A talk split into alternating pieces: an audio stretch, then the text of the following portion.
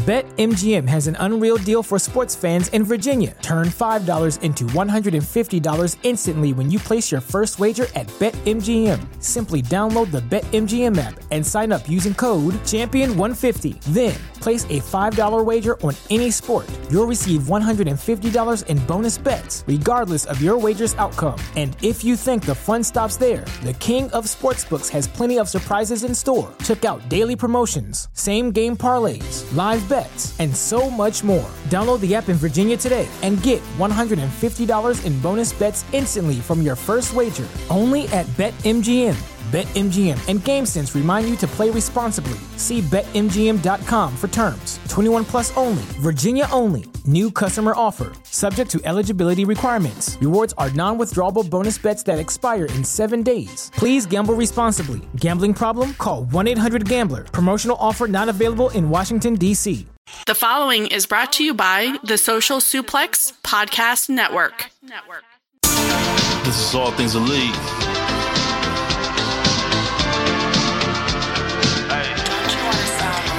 Welcome back to All Things Elite. Load up the pod, man, it's on when we speak. Rich right here, let me warm it up for Austin and Floyd. Couldn't be no one but the boys. When it come to All Things Elite from the fan perspective, swear, man, it ain't no question. Hear from them first. Swear, man, they putting in the work. No, they had to get me for the verse. Social Suplex Network's on. Hours at a time in your headphones. Austin and Floyd on the microphone. Backing out on the rant, getting in the zone. Oh. Pulling up the show, give it seven stars, you already know. Who else could it be but the show with the proclivity for positivity? I'm gone.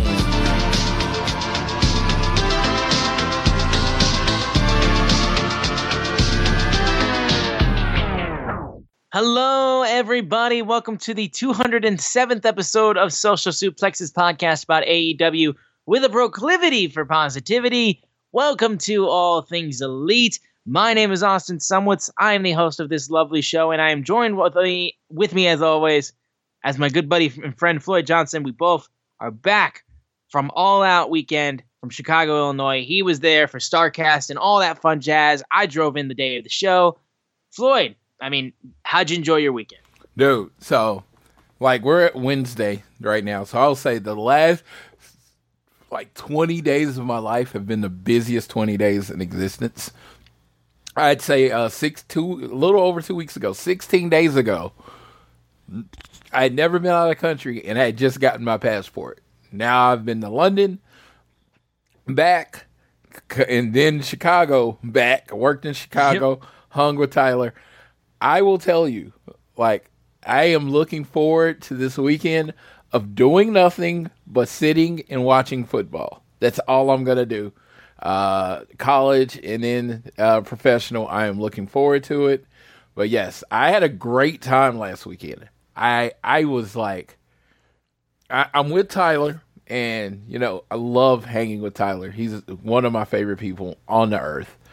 But I was exhausted. I was so tired. Sure. I hadn't got like I didn't feel like I had gotten one really good period of sleep in a while, and uh, I'd slept on airports. It just felt like everything I was getting was like an hour or two or whatever, and then I was sleeping in a different bed, so I wasn't sleeping well. So I want to shout out to everyone that works in, in in these industries where you have to travel a lot. I am one of those people. When I was younger, I said, you know, I can't wait to get older and see the world. I hope I travel all the time. You know, I didn't know what I was talking about.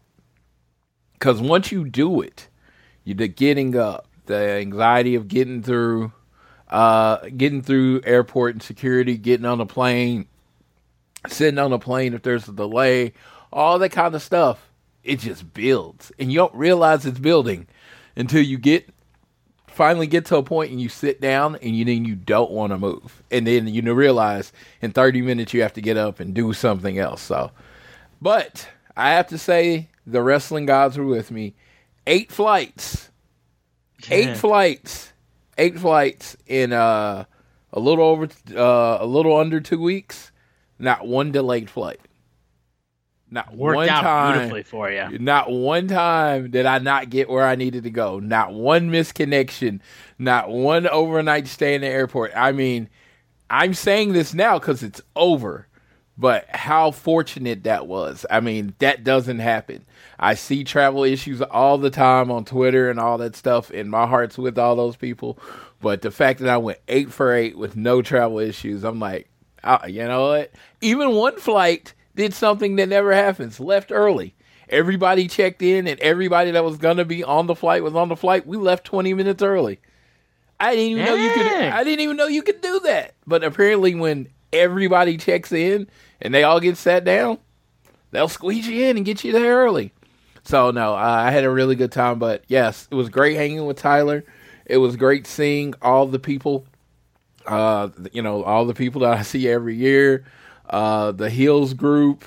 Uh, you know, Michelle and uh, Jay. Uh, I, I messed up his name. Sorry, but uh, the Schwabs, uh, seeing Hoop, seeing Chrissy, all the people that uh, work in Starcast and for AEW. It's always good seeing my people. Uh, and then I got to meet Journey. Uh, she's my friend on uh, Twitter. I, we actually passed each other at uh, FTR. Uh, Dax's what would be one of Dax's last podcasts when he did, or his uh, live podcast he did in L.A. But we didn't really get to talk, so we got to talk, say hi to each other. It was really cool. And yeah, and then a big thing happened this weekend that we've already covered, and we're not really going to talk. We're not talking about on the show. We're not a show that's never going to bring up the name CM Punk or Phil Brooks ever. That's not what we're doing. But uh, my thing is, we're gonna. I mean, me and Austin have decided we're gonna move forward, uh, get back to being positive, which is what we do. And so that is, if you don't hear it, it's not like oh, we've made some kind of mandate. It's just unless it's pertinent to the conversation that we're talking about, we're not to bring it up. So uh, yeah, so yeah, I've I've I've frank, frankly already talked about it. I even did a show with my friend Ryan, uh, his podcast, The Job Guys. I did a show where he wanted to just straight up talk to me about it for 38 minutes. I talked about CM Punk. Um, I've said everything I need to said. Yeah. Um, once again, I, I want to look at it at the positive side of things. Twitter is burning down constantly, so much so that Hangman has to go full full teacher mode and tell y'all to calm the fuck down.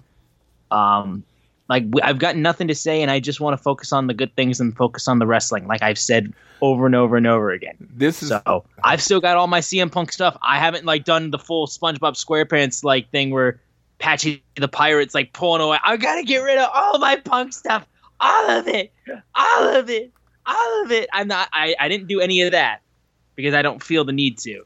Um, but I just don't feel the need to talk about it on a podcast because I've said everything. I will enjoy my memories and look back on them fondly, but I want to look towards the future of AEW because that's the thing that interests me the most right now. Because pro wrestling, at the end of the day, I love more than anything in the world, and I want to talk about that.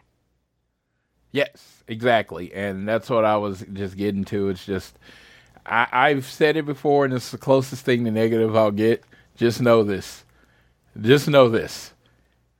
Grown people, male, female, uh, non identifying, whatever they are, don't need you to defend them. Like these people that work on TV, if they feel the need to defend themselves, they would, you know, defend themselves. But you don't need to get online and get mad at someone for who they like or anything like that. It's it's just unnecessary. And trust me, your favorite wrestler doesn't like it when you do that. Yeah. Yeah. So yeah, it's that like, simple. Don't don't don't be a bully. Be a star. No, I'm just kidding. they need to start running those ad campaigns again. Yeah. I don't know why they stopped doing them because clearly people haven't been a star for a while. Yeah, uh, yeah this but regardless, yeah, we got a lot to talk about. Of course, we came back from All Out weekend. Uh, we're going to talk about the pay per view, which straight up, dude, was so good, and I had so much fun. Um, and we're going to talk about Dynamite, which just finished airing uh, as we are recording this episode. Um, but first, a couple things. One, the Lions are beating the the Chiefs today. The way when you guys are hearing this, I just want you guys to know that spread is dropping. Travis Kelce's probably not going to play. Chris Jones, I know, is not going to play. Lions are going to win. We start 1 and 0. Chiefs start 0 and 0, 0 and 1. Just want to point that out there. And we're going to move on from that. But I'm going to make sure we get all of our shilling out of the way uh, before we get into the news of the week. Uh, make sure you guys are downloading this fine show on Google or Apple Podcasts. If you listen to us on Spotify, whenever you listen to us on, give us a share with your friends, family, coworkers, whoever you wish, and be sure to subscribe so you don't miss a single episode and leave a rating and a review. And you can follow us on Twitter at AT Elite Pod. You can also follow at Social Suplex, who make this show possible and have a bunch of other great shows on their network. I am at Austin Szumowicz, S Z U M O W I C Z. Floyd is at Floyd Johnson Jr. on Twitter honestly we already covered in our last episode. So if you want to li- listen to the news of the week and our thoughts on that, you can listen to our other episode. Oh, I didn't change the news of the week. Yeah. Well, Oh, again, yeah. we, we it was it's basically exactly like we we know what the news of the week is. Oh no, I said still I, oh no, I could change it to just AEW All Out preview. I mean review. I'm sorry, that's what I meant. it's supposed to be just Yeah, which is what we're gonna get- what- what we're gonna get into right now. yeah. um, just talking about All Out. Um, so um, there there is one thing I will mention. I, I don't know if I mentioned it to you uh, yet, what since we got back, but um, uh, so if people haven't looked at my social media stuff, I did wear a CM Punk hockey jersey at least, like because I bought it. I wanted to wear it at a show, and I never got the chance to until it showed up. And I'm like, fuck it, I'm still wearing the jersey. Um, I don't know if I told you this while while, while I saw you, but as I was walking into the arena, there was a guy who saw me and told me, "Hey, man, they took my CM Punk sign." Like claiming, I don't know if they did or not. Honestly, um, there was a lot of fake rumors going around for that show. Hey, But- you remember us in this both wearing CM Punk themed shirts? Apparently, we were supposed to turn them inside out at some point. That I was- wasn't true either, boys. I No one like, said a word to me. No one said a word to me. Yeah. Stop spreading fake shit. But the guy was like, they took my sign. We got to take over. We got to let these people hear it. We got to take over the show. He says all this to me, and I just go, dude, I don't want to do that. I want to enjoy the show. I paid money to come see the show. I'm to enjoy the show. I don't want to I don't want to take part in any of that. To which he then tells me, you're not a true CM Punk fan. Floyd, uh, do you do you want to weigh in on that? Am I am I am I a true? Because this guy doesn't seem to think so. Even though I was Uh, wearing a hundred twenty plus dollar hockey jersey of the motherfucker. Apparently, I'm not a true fan though. Yeah. I don't know. weird? I don't. I don't remember CM Punk getting on social. See, we're bringing him up again, but I don't remember him getting on social media and being like, "Uh, hey, take over." I don't. I don't remember that being a thing. I just brought it up just because it was a fun story that I know I didn't No, tell you. no, It was the it's- only it's thing I wanted to mention, it's and it was and it led to my experience. It was my experience at least that started off Yeah. when I walked into the United Center, and I was just like, "Oh, this could be a long night." Yeah, oh no, so it's funny. So uh, okay, well, since we're gonna talk, we're gonna talk about this. I'll tell you something funny online. I'm in many wrestling groups, so the rumors started popping up that you had to turn your, shirt inside out if you were a CM Punk fan. So I lit up and said, "I am here, and me and my one of my friends is wearing a CM Punk shirt, and." That I come, you know me. I roll deep at these shows. I know a Oh, lot yeah. of people at these shows, and I was like, I've had thirty friends in different sections here that I've asked about this. It, you know, thirty people. Not one person has saw or heard of what you're talking about, and they're like, and this dude's like, "There's people out there with proof," and I put, "Show me the proof. Show me the proof where someone made them turn their shirt inside I just out." love Pete. Someone has proof. I'm here. I'm here. And I'm just like, man, I, I now understand how fake news and shit works. Because Yeah. I'm literally here telling you that this doesn't exist. And this dude is still like, well, everybody's experience is different. That's true. Everybody's experience is different. I know enough people at these events, workers, everyone at these events, right? I know enough mm-hmm. people where I have pretty much like got an insight into the experience no matter where you're sitting. I know people up in the 300s, the 200s, the 100s. And I'm saying out of 30 people, not one person said they even either had to turn their shirt inside out or heard of anyone trying to turn their shirt inside out. Yeah. And so, you know what that means? No one had to turn their shirt inside out. Someone made it up, produced proof, quote uh, air quote proof put their shirt on inside out and said someone made them do it. That's it. So they can get attention. But no, this wasn't the thing. Calm, calm the hell Yes, down. they were taking the signs. They were taking the signs at, uh, at Collision. WWE takes signs they don't want seen at their shows.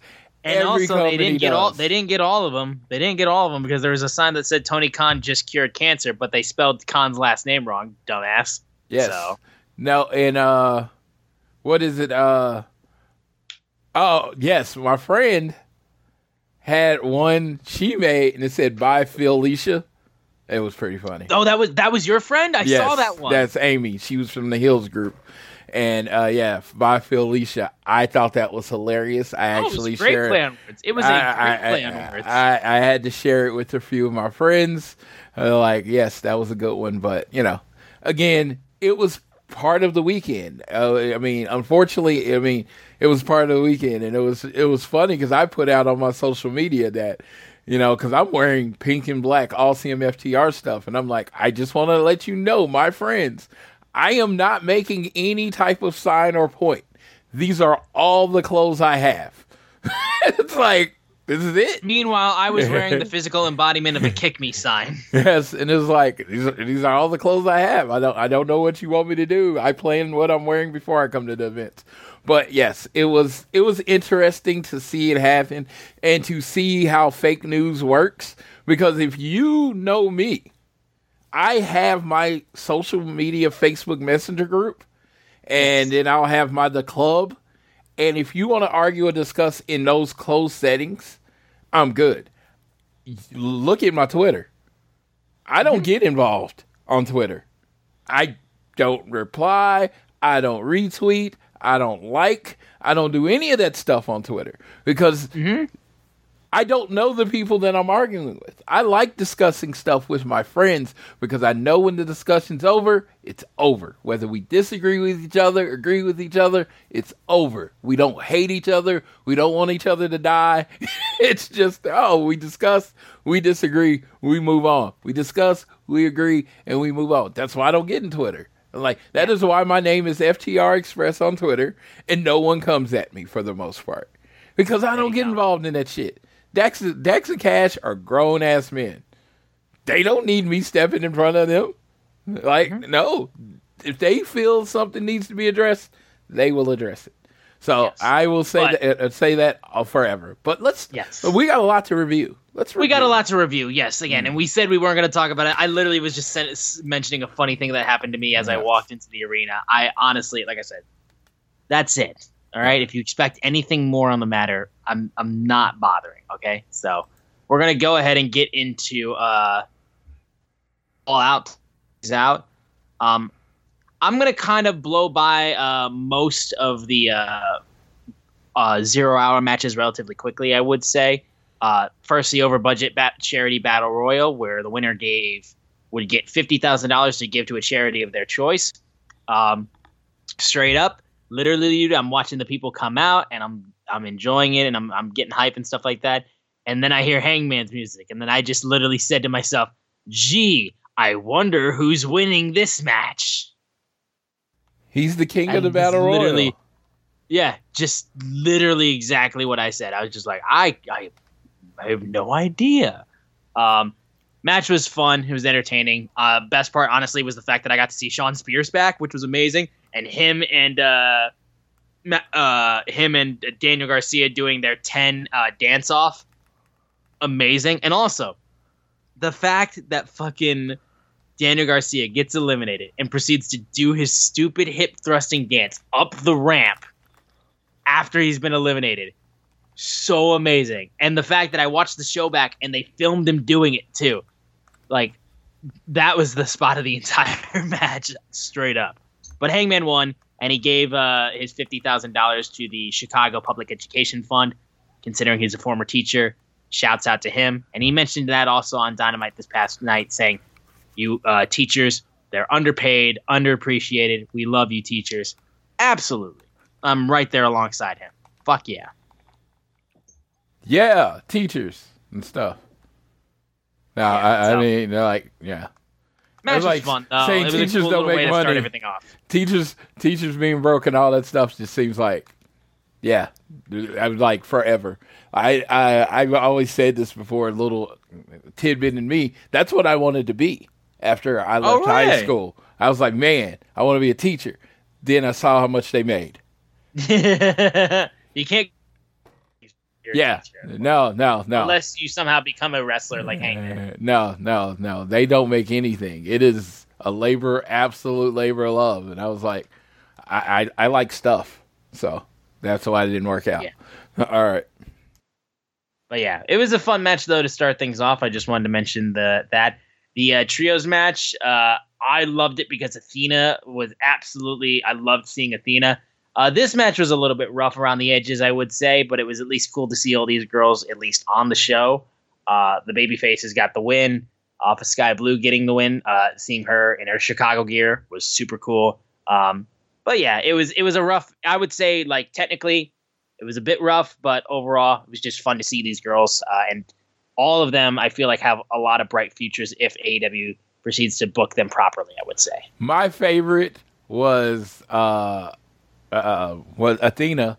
She was like, uh, you suck, you suck. You know, talking to her tag team partners, and then she went to tag, and they both bounced, and I was like, Oh, that yeah, was- no, that was when Willow came in. Yeah, Yeah. she's just like, I'm gonna turn around and tag them down. Also, Yeah. shout out Billie Starkz. She's adorable, and I love her to death. I just have to mention that, like, because I know she was out to the out uh, ringside She's for a- Athena's match. She's one of the few wrestlers you're older than. I know it's it's a weird thing. It's a weird thing. Yeah, but uh, she's yeah. adorable, and I think she's I think she's lovely. Yes. But yeah, and then finally the trios championship match uh, between the acclaimed Jay versus Jay Lethal, Jeff Jarrett, and Satnam Singh. My boy Sanjay Dutt with the Detroit Pistons jersey representation inside the United Center. Isiah Thomas, fuck Michael Jordan forever in this household. Speak on it. Speak on it. Straight up. That man out here not letting Isiah Thomas be on the dream team because he's a petty son of a bitch. Fuck that man forever. Straight up. Uh, I, it's fu- it's we're proclivity for positivity, but it's fuck fuck Michael Jordan every day. LeBron James, the goat. Damn right. Okay, now you got me in. I was like, uh, now, yeah, hey, whoa. He's like, oh, you, you had me at LeBron James. That's how I had to get you back on my side. No, no, no. you were like, uh, I don't really have anything to say about the Pistons. LeBron James, oh, you picked your head up immediately. Dennis Rodman, he was very happy to Oh be. He was very happy to be in front of people, but he did not give a fuck about what they wanted him to do. Not even a little Oh bit. God.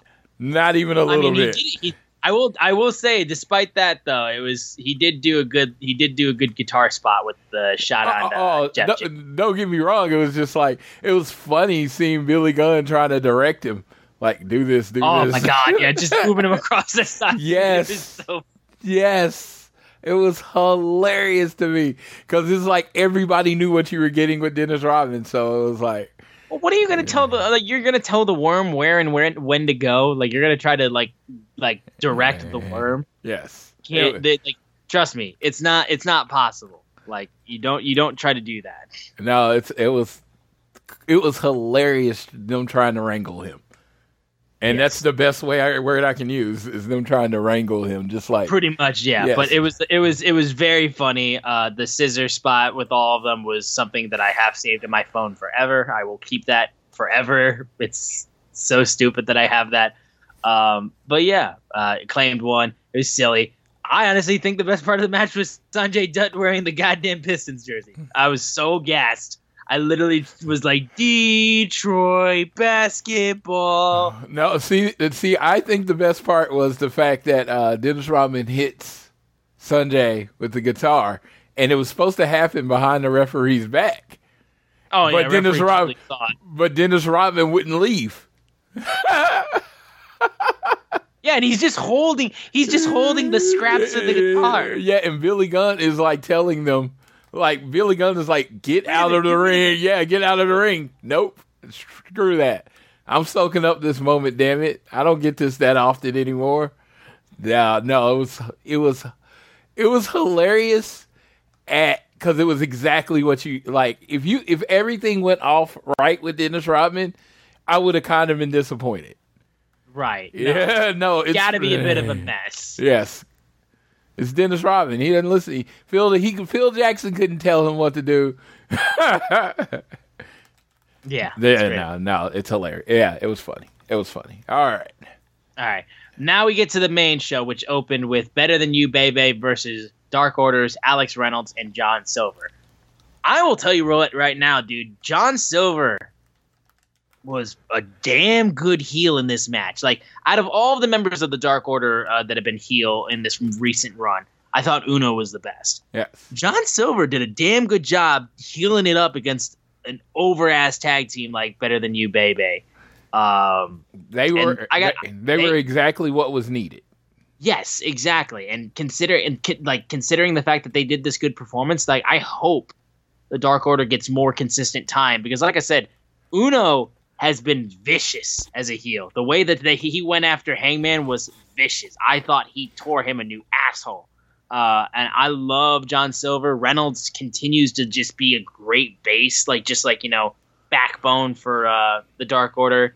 And um, I think just the way that they're going about it too uh, is very good. Uh, of course, better than you, Bay Bay, over like Rover. They had Michael Jordan design T-shirts uh, as well with the double clothesline on the back, which was very cool.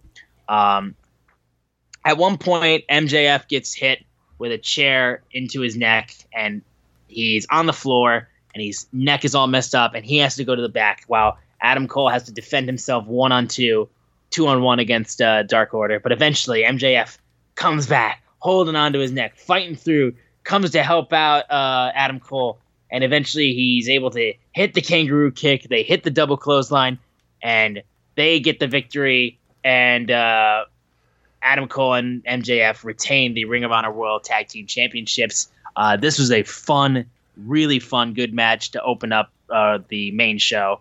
I was Uh, I was super shocked when MJF came back. I was like, man, that's not gonna happen. No, I was kidding.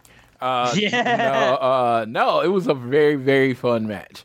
I honestly can say there wasn't one match I didn't like on the show, but this one was uh, really fun. MJF, it's hilarious because he is doing all the babyface like tropes, like like you know like playing to the crowd and getting people to cheer stuff and it's hilarious because it's just he's so good at it and it's just like he's almost as good at being a bad good guy as he is at being a bad guy. And it's like i said hilarious to me.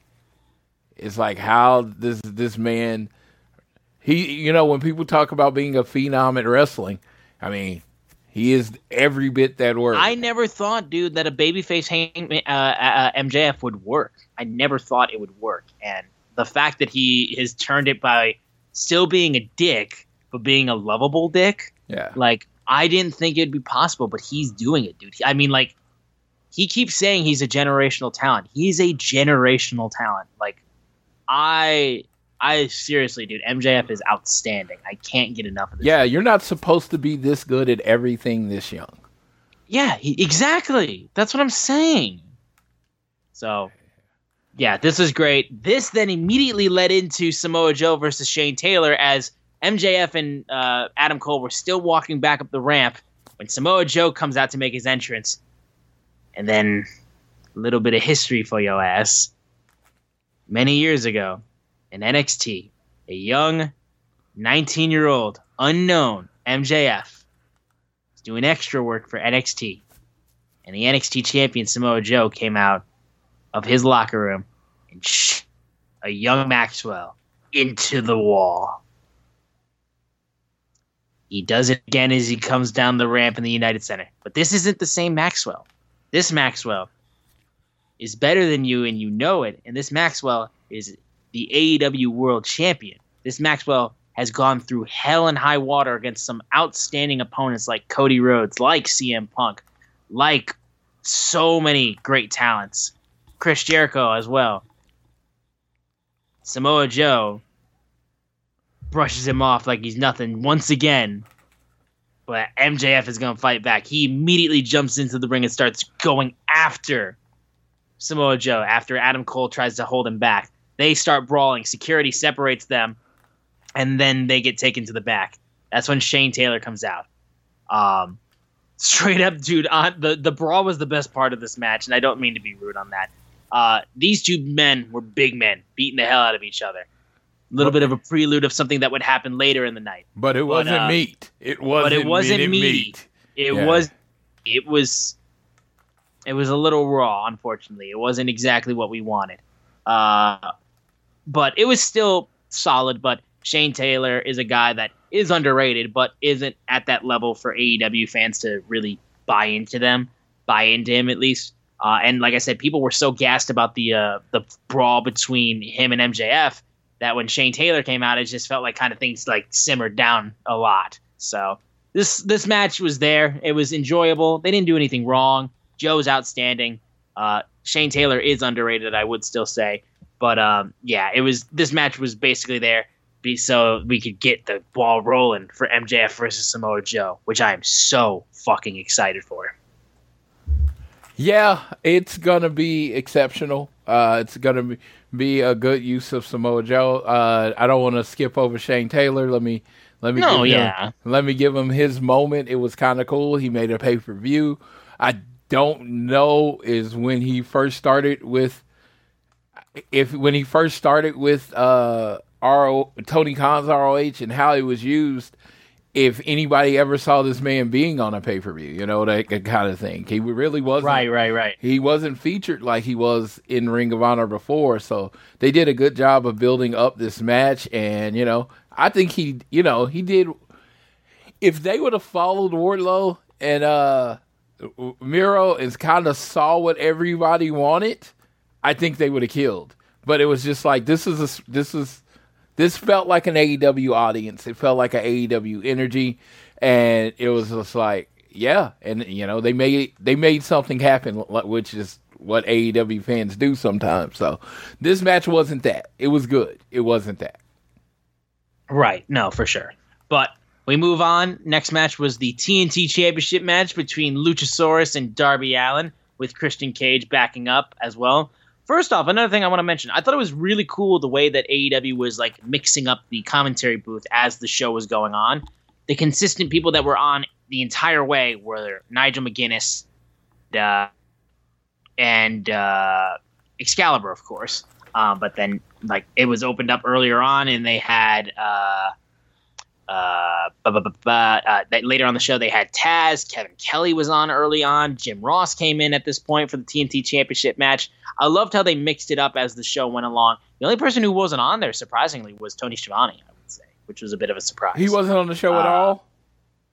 Uh, no, that from Yeah. what I saw, no, I don't believe he was. They weren't doing a lot of like the big announcements of the when the changes were made, so I didn't know if he was on or not. I just No, in fact, the person the person who announced that uh, what uh, Hangman was donating his fifty thousand to was uh, Nigel McGuinness. So Oh, that's interesting. Yeah, I wonder what happened. I don't know, but Yeah. it was just an interesting thing I noticed. I did like how they it changed it up though as the show went along. For how long these shows tend to be and getting different commentators out there, especially consider, considering how many commentators they have hired. I like seeing all of them get be able to get used on pay per views, so that way they get a payday. Uh, but uh, this TNT Championship match, dear God, Darby Allin got tossed around. Like he got absolutely swung around, busted open. Uh, Christian Cage was just m- marching orders to Luchasaurus. Uh, at one point, Nick Wayne, after uh, Luchasaurus had steps onto Darby's back and then proceeded to just walk on top of the steps, Nick Wayne is there watching. Um, and like I said, Luchasaurus is getting the absolute cra- uh, take, taking everything and kicking the crap out of Darby Allin. But he keeps fighting back. And there's a point where what we thought was going to happen was that Nick Wayne was going to throw in the towel. Christian Cage literally offers a towel to Nick Wayne. But eventually, though, he flies out of the ring and hits Christian. And then Darby continues to set it up, though, as he looks like he's going to get it uh, happening. Christian Cage, though, hits Nick Wayne with a chair and starts beating up on Nick Wayne, which distracts Darby. And then Luchasaurus proceeds to take him, tombstone him twice, and then clock him in the back of the head and he gets the pinfall, retains the TNT Championship, and Christian Cage immediately gets in there, looks like he's going to hit a Con-Chair-To onto uh, Darby Allin. Nick Wayne is being held back, and then the locker room comes basically in to stop that from happening. So, and Darby is just basically he has to get carried out of there. So, So this was So oh, Sean, ahead. Shawn Spears was one of the people that came out, and it was funny. I was with somebody, and he was like, "Oh, I think he came out just because they were using a chair, and that's his thing." I laughed. I laughed when they said. I that. mean, like, in, a sense, like I feel like in order to use a chair, you have to talk to the chairman. yeah, you like- got to talk to chairman. He has to give you the seal of approval. But it was just hilarious. I was like, I didn't even think of that. But he's like, he didn't come out to save Darby. He was really upset that you know he was still in his gimmick. no, uh, exactly. No, uh, Luchasaurus, to me, I mean, other people might have different opinions. Probably look the best I've ever seen Luchasaurus look. I mean, Yeah. just like as the vicious guy. I mean, and that's the thing. wrestled like- Luchasaurus looks cool. He looks cool when he's doing a lot of his like crazy kicks and stuff like that, and the moves that he can do when he's a babyface. But like, just, I mean, Darby makes big men look like big men. Yeah, yes, Big. it, it's one of the best things about Darby. It's one of the things that came around. It's just like he's the underdog in every match he's in. He's Yeah. the smaller person in every match he's in, and he does such a great job of telling that story of you know babyface in peril, and it's just like he does it. Nobody sell and nobody sells like him too. Yeah, he sells like he's gonna die. He's like genuine concern for him if he's okay, you know, and you know, he's really great at it. And it was just, this is like one of those. I like, I love this match because it just spotlighted what Darby could do for someone. You know what I mean? Nobody's Oh, yeah. like uh, like going out and saying Luchasaurus is one of the greatest wrestlers ever, but in this match, he looked like one of the best wrestlers ever. Straight up, dude. And again, Darby continues to be like my favorite AEW wrestler, like AEW specific wrestler, like the guy who started in AEW. Like, there's a reason why out of everybody in the pillars, I is a legit pillar of this company. Yep. From like I said, from from that match with Cody Rhodes, that time limit draw at Fyter Fest, like he has been my favorite. Str- Like I, he won me over in one night. Yeah. I didn't know who he was. One match, I'm like, there's my favorite right there. Yeah, I will tell So- you if you did not know this, he he is my favorite pillar, and my pillars are MJF, Darby, Sammy Guevara, and Britt.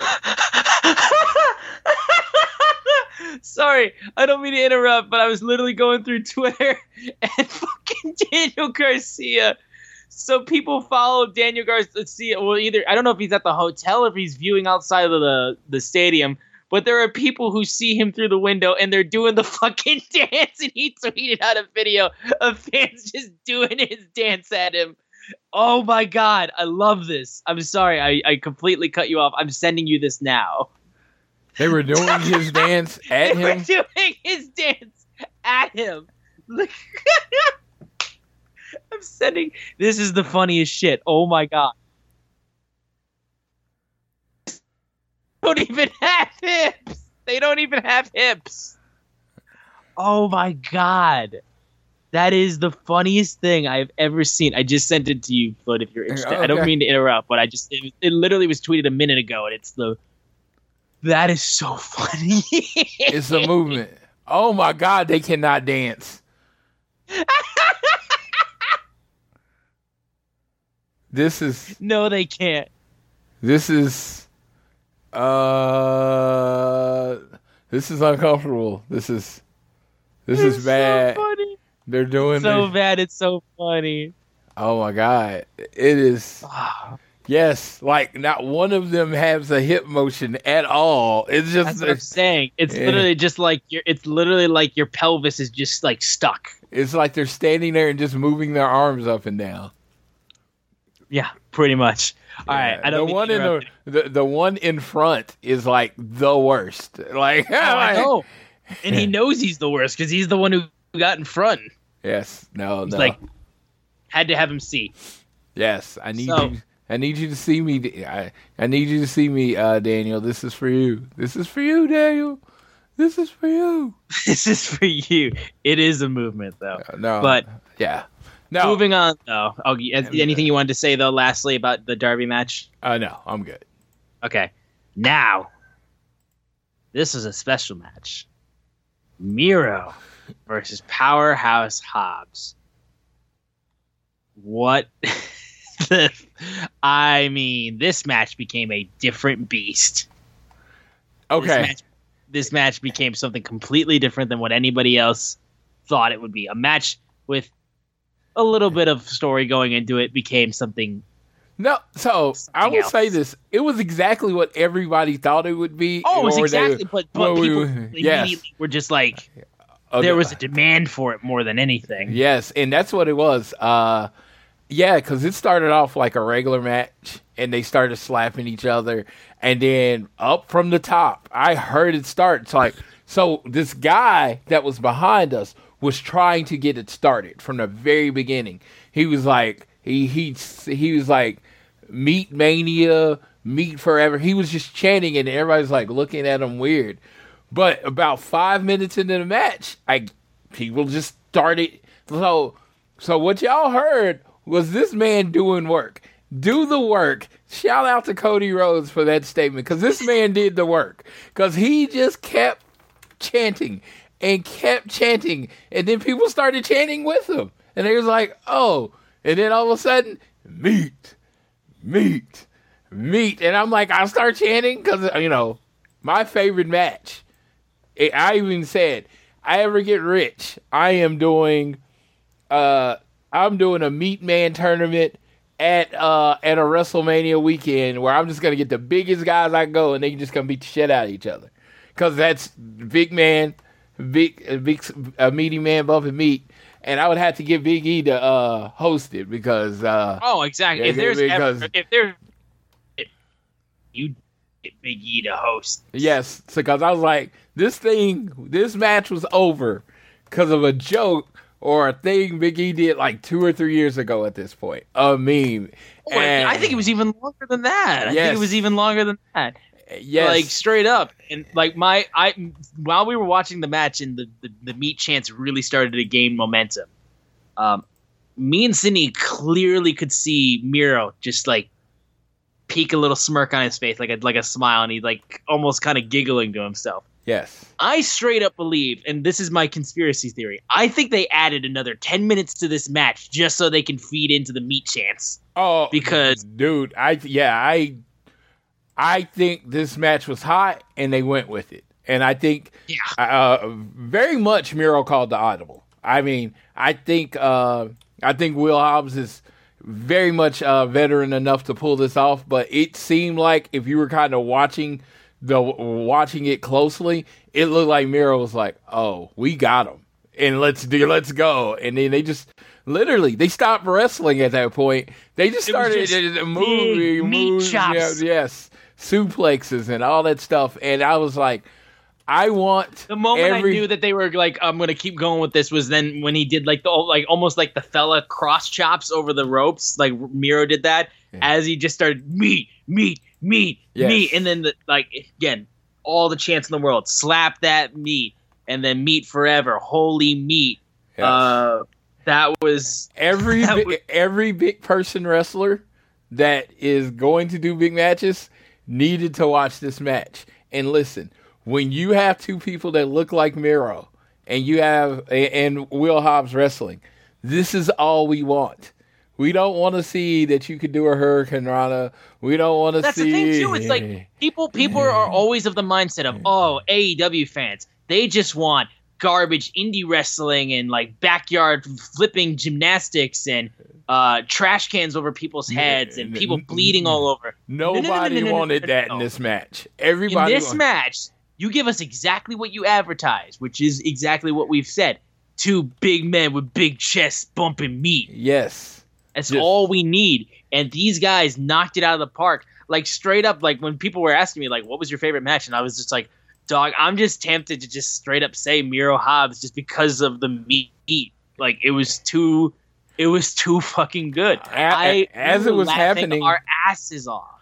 as it was happening and as I was watching it, um, I was like, "This is going to be my match of the night." Then another match Oh yeah. came and kind of just like went on a whole nother level that I was that I should I was expecting honestly, and uh, but yes, this match was amazing. I mean, shout out to Big Hobbs, shout out to Miro. I, I mean, personally, the wrong guy won, but based on what happened after the match, which Austin will tell you about, it ended up being the right decision. Right. So eventually, Hobbs taps out, hit with the game over. Then, regardless of the fact, they shake shake hands. Literally, uh, what's the name of the movie? The fucking big muscle arms handshake thing Yes. that they tweeted out. I can't think of the movie name. Uh, Was it they- uh, uh, uh, was it over the top? over the top, I think it was. Yes. Yeah, they do that whole moment, and it's beautiful. Uh, but eventually, though, Hobbs jumps uh, Miro behind the back and starts beating him down, and then eventually, see Perry, also known as Lana, comes out with a steel chair, hits Hobbs, who then looks over at CJ, and then eventually Miro grabs the chair, knocks it into Hobbs' head, and CJ starts walking towards uh, Miro, and he starts backing away because he had said though, like he'd basically given up his ways, so he wouldn't, he would not embrace CJ. Sh- he, kept saying, back. "She, you're not real. You don't You're not real." exist. You don't exist. You're not real." It was amazing. Uh, and guess what? She has no name. Her name is Hot and Flexible. That's what her name is Hot and flexible. Hot and flexible. That's amazing. Uh, her signing, or I don't, I don't know if she's officially signed, but her being on AEW is great.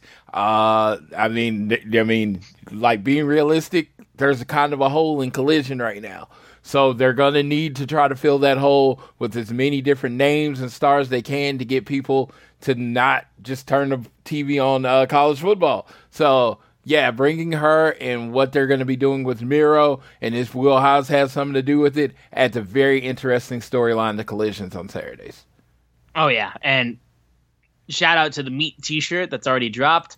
Okay, I felt like it needed a picture of meat on it, like whether Either that, either that, or it needed a picture of the handshake, and then it just says meat. Yes, because I will tell you, I was like, if it had a big 72 ounce steak on it and said meat, or a whole bunch of steaks on it and said meat, it would be an automatic buy, right? I would Yeah, have bought it already. straight up. Now I might wait a week. I'm gonna buy it, but I might I, wait a but week. here's or the deal: I don't think this is going to be the only one. I think they made this one so quickly because of it being out of nowhere. I'm expecting Hobbs and Miro and more big men to just start running with the meat shit. dude, and, uh, dude. If they do, I even said they should do a, a tournament between, um, uh, a, a tournament between uh, Grand Slam and Full Gear with nothing but people over six foot, like two hundred and fifty pounds, like beating the crap out of each other, and then the winner gets mocked at Full Gear.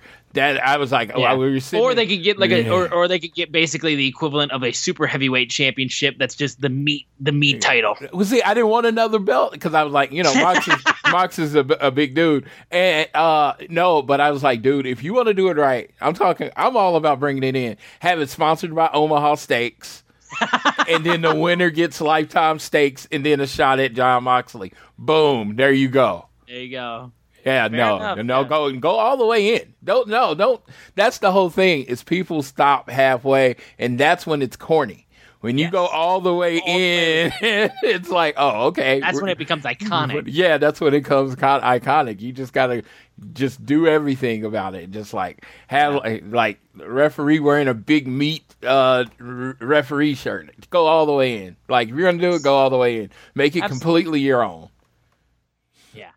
Moving on. The TBS Championship match, Kris Statlander and Ruby Soho. God, I felt bad for these girls. Like, this wasn't even a match where, like, honestly, this match was booked in the right position, but just no one could have expected the way that that match beforehand would become, like, a completely different level of meat. Uh, Yes. So the crowd was definitely worn out. Um, that being said, Kris and Ruby did a really good job. Um, I did really like the way that they performed. Uh, I loved the the way that Saraya was being used on the outside and the way that she was interacting with fans, and I thought that was really good. Uh, eventually, though, as uh, Ruby Soho hits the no future in Destination Unknown, Uh, she, it gets a near fall, but then Saraya proceeds to grab her spray paint, and then Toni Storm, crawling out from under the ring, takes the can and then just starts kind of looking off in the distance and spraying the can around and like walking into it like it's de- like it's like de- uh, p- perfume or something like that. And she's just in in in a gaze. And then Statlander hits the Sunday Night Fever, pins Ruby Soho to retain the TBS Championship, and Saraya is pissed, and Ruby Soho is just absolutely distraught. You know, she And- keeps getting opportunities, but she just keeps coming up short. Uh, yeah, and on Yeah. Dynamite, straight up, uh, uh, Toni Storm wouldn't acknowledge it. She's like, "What are you talking about? What what spray paint? I don't. Nothing's coming to mind. I, I never did a part with spray paint, like you know, going full act, actress of the stage. Like, I there's I've done so many parts. I can't remember one about a spray paint can. I don't know anything about that. Well, Uh, but this this was this was solid, I will say. But god damn it, dude, the meat match. Like, I mean, it it there was oversh- nothing. There was nothing they could do. it overshadowed a lot. It was like it was even the people around us. Uh, you know, uh, the heel section was in it, and they were doing everything they can to, you know, uh, get everybody, you know, cheering and everything. But yeah, people were literally still talking about the meat match. It had nothing to do with the women. There- But again, yeah, like yeah, this, yeah, they you, were- you agree with me, right? This was the right place for this match to yeah, be. absolutely, Because you would think that like the, I am- the Miro and Hobbs match would be like kind of a chill spot, and then like yeah, the the Lana debut would be huge, but other than that, like it would the match itself was seemed to be like just a basic big man match. But then the meat chance just went a insane. I am still like I am historically like uh very much that Tony Khan puts the women's matches in literally the worst places ever. That today this wasn't it. This was a great place for the match to be. Miro and Hobbs stole the show. They did what they're supposed to do. They went out there and they made the best the best of their time. And then this match was solid. It was a solid match. Don't get me wrong. It's just unfortunately people were distracted. But uh, yeah, I was like, it, it kind of needs a moment. I feel like the women's division needs a moment, whether it's Monet, even if it, whether it's a Monet moment or if it's Cargill coming back or something. It, the women's division needs a shot in the arm, and I don't know what it is. I, I, you know, I, I am a very some. I'm a creative person. I generally come up with some fairly good wrestling ideas that people like. I don't know what the women's division needs. I, I don't know. I mean, I Like think said, I think I, I, I think Athena is what the women's division needs. I That's think I say. I think she's developed her character enough on ROH to where it's ready for you know uh, dynamite and uh, dynamite rampage and collision, and I think it's a very like a character that you're drawn to. So I I do think it's ready for her to graduate at this point. I- I mean, obviously, maybe they don't think it too, but I just think she's. I think Athena's the best version of herself right now. So I I would spotlight her as much as I could because she is she plays a n- terrible person very very well. Yeah, straight up. But moving on, the no disqualification strap match between Absolute Ricky Starks and the American Dragon Danielson. Now, we're all pretty certain that this match was supposed to be CM Punk and Ricky Starks. We're already we're pretty sure about that. Um, the Amer- the American Dragon comes out, and he comes out to the final countdown for a second time, first time since Forbidden Door 2. And someone made the joke to me that seems like they took the CM Punk contract money and put it towards getting the final comeback, final final countdown back. And I was like, you know what? That is money well spent. I lost my shit when the final countdown started playing. I was like, oh my god. I was so gassed, and these guys beat the hell out of each other. This match was vicious. I was like just absolutely grimacing the way they beat the hell out of each other. Danielson bleeding on one side of his face, pretty much through all of it, and Ricky heeling it up, doing amazing stuff. The American, I mean, I mean, Ricky the Dragon Steamboat watching this match, and then proceeding to get Big Bill off of the uh, map and knocking him down and knocking down Big Bill. Um, yeah, this was my match of the night. I thought this match was absolutely incredible. And it's even more incredible considering the fact that Danielson mentioned on the presser after the show that like he had a little behind the scenes magic because his his arm was still like wrapped. He still had like a sort of a cast on his arm from the Okada match. And he made the statement like I didn't throw a single punch with that arm. And I was just like, "Oh my god. That's that's insane."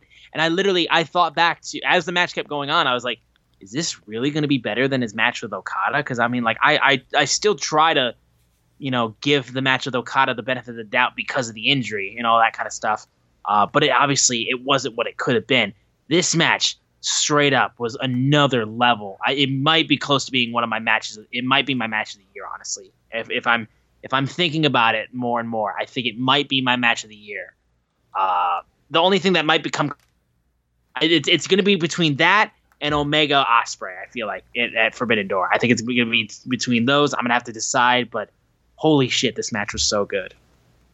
Yeah, um, this match was great, and it just felt like another star-making performance for Ricky Starks. And it's just like you keep hearing, "This is the star-making performance. This is the star-making performance," but you keep wondering, you know, like, you know, when, when are they to, you know, try to treat him like a star? Felt like he should have won that match. Uh, I felt like he could have should have won that match. I know he wasn't, but it's just like, dude, come on, we need Ricky to have a big win. And no, it was it was fun. I like that he didn't tap out. Uh, I love that that you couldn't make him tap out. He passed out. That was cool. Lots of blood everywhere. Uh, yeah, it was. You know, Bryan Danielson. I hear from people that I respect, like highly respect, consider to say Bryan Danielson might be the best American professional wrestler ever, right? You know what this match did? Nothing to, to say they're wrong. It it has done nothing to make oh like you're wrong. No, he is. This man is exceptional. The fact that he did it without one arm, the fact that you honestly, unless you were paying close attention, you really couldn't even tell this man was hurt. He no straight up. Uh, so this dude is just exceptional on a level that I don't think anybody will ever reach. It's like you want to be like, hey, I want to be like this person. You're like, I want to be like Bryan Danielson. I'm like, shoot lower, kid. You know, because that dude is, you know, that dude makes everything work. You know, I, you know, and it was just everything he did in this match was amazing. I thought, I thought this match for both of them uh, I thought Ricky looked strong in the loss, is what you know what he needed to do was look strong in the loss, and I thought that was perfectly uh, done well. He look came out looking like he could have beat him if it was maybe a regular match or some kind of thing, and then Big Bill, Big Bill as his heavy, that worked too. It was just like this match just worked on like every level. It was still, personally, you know, I am a you know, p- people have told you I've been very open about how like the no DQ street fight matches have kind of wore on me. So this was not my match of the night. You know, the regular wrestling match was my match. My thing night. with that though is I felt like I felt just like from a because that's the thing is like you know from a one-on-one selling perspective because that's the thing I feel like you know you can do all the hard spots and stuff like that, but when you can just present the emotion yeah. of the pain that you're going through. And that's the thing with Danielson. It's like I said, the way he sells and the way that this man like just goes through hell and high water to keep fighting to win. I don't know, man. It just it, it felt different, and I and I I've agreed with you on the fact that like you know the BCC and the levels of their like you know hardcore wrestling matches and all that kind of stuff. Yes, like I said, the amount of matches we got with BCC members and this kind of stuff that it's been too much. It has been too too too much. But even still, I felt this one had a different element to it, and it made it way more entertaining for me. And it was like it was so fucking good, it was so good. Um, but moving on, we had Ed and Shibata. He had the New Japan Strong Openweight Champion in Kingston and Ring of Honor Pure Champion Katsuyori Shibata versus Ring of Honor World Champion Claudio Castagnoli and Wheeler Yuta. Um, This match was fine. Honestly, I was slightly disappointed by it a little bit. I thought there was definitely some solid spots in there. Maybe I was coming down a little bit from uh, the previous match, but I think more so out of all of this though, watching this match, it just it makes me itch. It makes me absolutely itch for when we get Eddie Kingston versus Claudio Castagnoli in a singles match. Because that's what I want more than anything, honestly. Getting these guys finally to get a singles match is what I want so bad. It wasn't a bad match. It was a good match, but it wasn't one that I honestly have too many uh, huge uh, memories of, honestly, just thinking back on it. Other than the fact of when Yuta got like clocked by Shibata and died. Yes. Like Shibata just clocked him across the side of the head and Yuta dropped. And I was just like, he killed him. He just killed him right there. Shibata killed another person, add him to the list. Like that's the only thing that really sticks in my head from the uh, from the match. But regardless, uh, Claudio uh, ends up pinning Eddie Kingston and gets the win for Blackpool Combat Club. Um, and again, it just gives me the like the want and the push towards the uh, singles match between those two because that's what I want. the The hatred for these two men. This is the feud that I want to see get like actual time and actual like TV time for segments and promo battles and set up for a blow up blow off match. It's what I want so bad. Yes, uh, Tony Khan said screwed to me. He said screw you and you retired of Blackpool Combat Club. I'm going to give you all the Blackpool Combat Club tonight. And I thought this match kicked ass. I mean, it wasn't going to meet. It, it wasn't going to beat the meat, uh, but it, it, it was very physical, very violent. I love the way. Uh, I love the way that uh, Eddie Kingston sees wrestling and likes to tell his story. I the whole idea that Claudio it's not that Claudio is scared of Eddie Kingston. He's not. He doesn't respect Eddie Kingston. He doesn't want to wrestle Eddie Kingston because he doesn't respect him. He'll fight Eddie Kingston, but he doesn't respect him as a wrestler. He thinks he's trash. And the fact that all only uh, Eddie Kingston, no matter what he's done, everything he's accomplished in wrestling, nothing means anything until he beats Claudio. And that that like that story. No one had to tell you that. Excalibur didn't have to break it down. They tell this. They've told this story physically. They've told this story, you know, through it, and I just thought it was brilliantly done. And, they, and just like you said, I need him to wrestle. I need him to wrestle uh, Claudio, and it's like that's where you want people at. That's where you want. That's when wrestling is great when you need a matchup, and that's and this is it's great. They've done it perfectly. I can't get mad at them. It's like you need Claudio to lose to Eddie Kingston. No one else at this point can beat Eddie Kingston, and it, I mean beat uh, Claudio, and it be satisfying in any way. And you don't want Kingston to get his first pinfall in a, a tag match. You don't want him to get his first pinfall over Claudio in like a four way match. You want it to be for the title, you know. And it's like I think that's really awesome. I think they've done this story really well, and it's and this is an ROH story, and it's like it is such a good story. I want to, you know, I want it to play out on like Dynamite, Rampage, or at one of the pay per views. But you know, rightfully so, it should be at Final Battle because you know, you know that's it's an ROH uh, rivalry. So yeah, yeah, no, so no, it's been great. No, it's been great. I, I, bravo to how they've told this story from beginning yep. to where they are now. Right. Next up, the cleaner Kenny Omega versus Konosuke Takeshita. Uh, this match was absolutely fantastic. It was just fantastic. Takeshita, quite possibly with his best match in AEW. Kenny Omega continuing to just like do amazing shit. There was a point though uh, early in the match where where it looked like Kenny Omega got dropped straight on his head, and it terrified the fuck out of me. Um, I thought like it looked, um, but regardless of the fact, these guys went after each other. It was so good. The way that Takeshita was throwing V triggers of his own too, I loved. Um, and the Avalanche Blue Thunder Bomb was amazing. Like Blue Thunder Bomb is one of my favorite moves. I loved when he did the Helluva kick into the Blue Thunder Bomb and you heard the Ole Ole chants. Shouts out to my boy El Generico. Um, and yeah, no, these guys beat the hell out of each other. And eventually, it looks like one wing, winged angel is up, and Takeshita had a screwdriver that uh, Kenny Omega dodged from Don Callis. T- uh, Takeshita had the screwdriver, but Paul Turner takes it takes it out of his hands.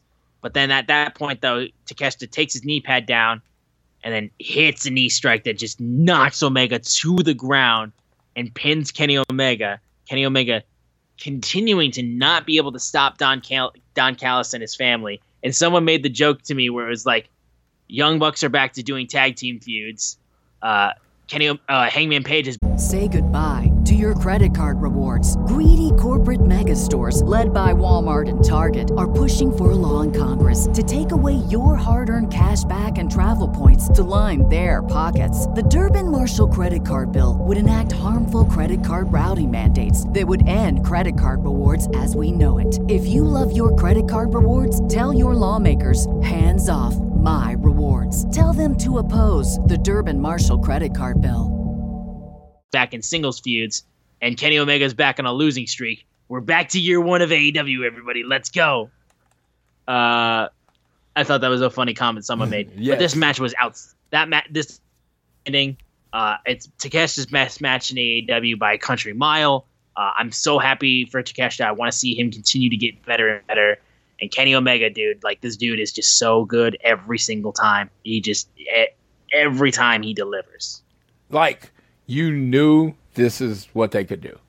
You do you do know with the time and everything this is what they could do, and it was exceptional in like every way, and it, it was it was perfect. It was the right person went over, you know that kind of thing, and it, it was like after I saw that, after it went over, I was like after I saw him went over, I was like, yeah, Takeshita deserved tonight to be his night, and they didn't need to Yes. uh, do like any of the other people because if any of the other people, it kind of takes away from the shine that Takeshita deserves on this one. This is this is like perfect. It was great match. Um, like I I I can't get like not enough adjectives in this world to really describe how good this match was. It was like, and you know what the weird part is? You could tell they left something on the table.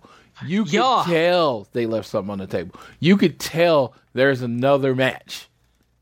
Like without a shadow of the doubt, you could tell that there's a another great match here for them to do, and that just like gets me excited. I don't know when they're gonna do it, but there is another level for them to hit. There is a match where you could I could see Kenny winning. There's a match where I could see Takeshita winning again.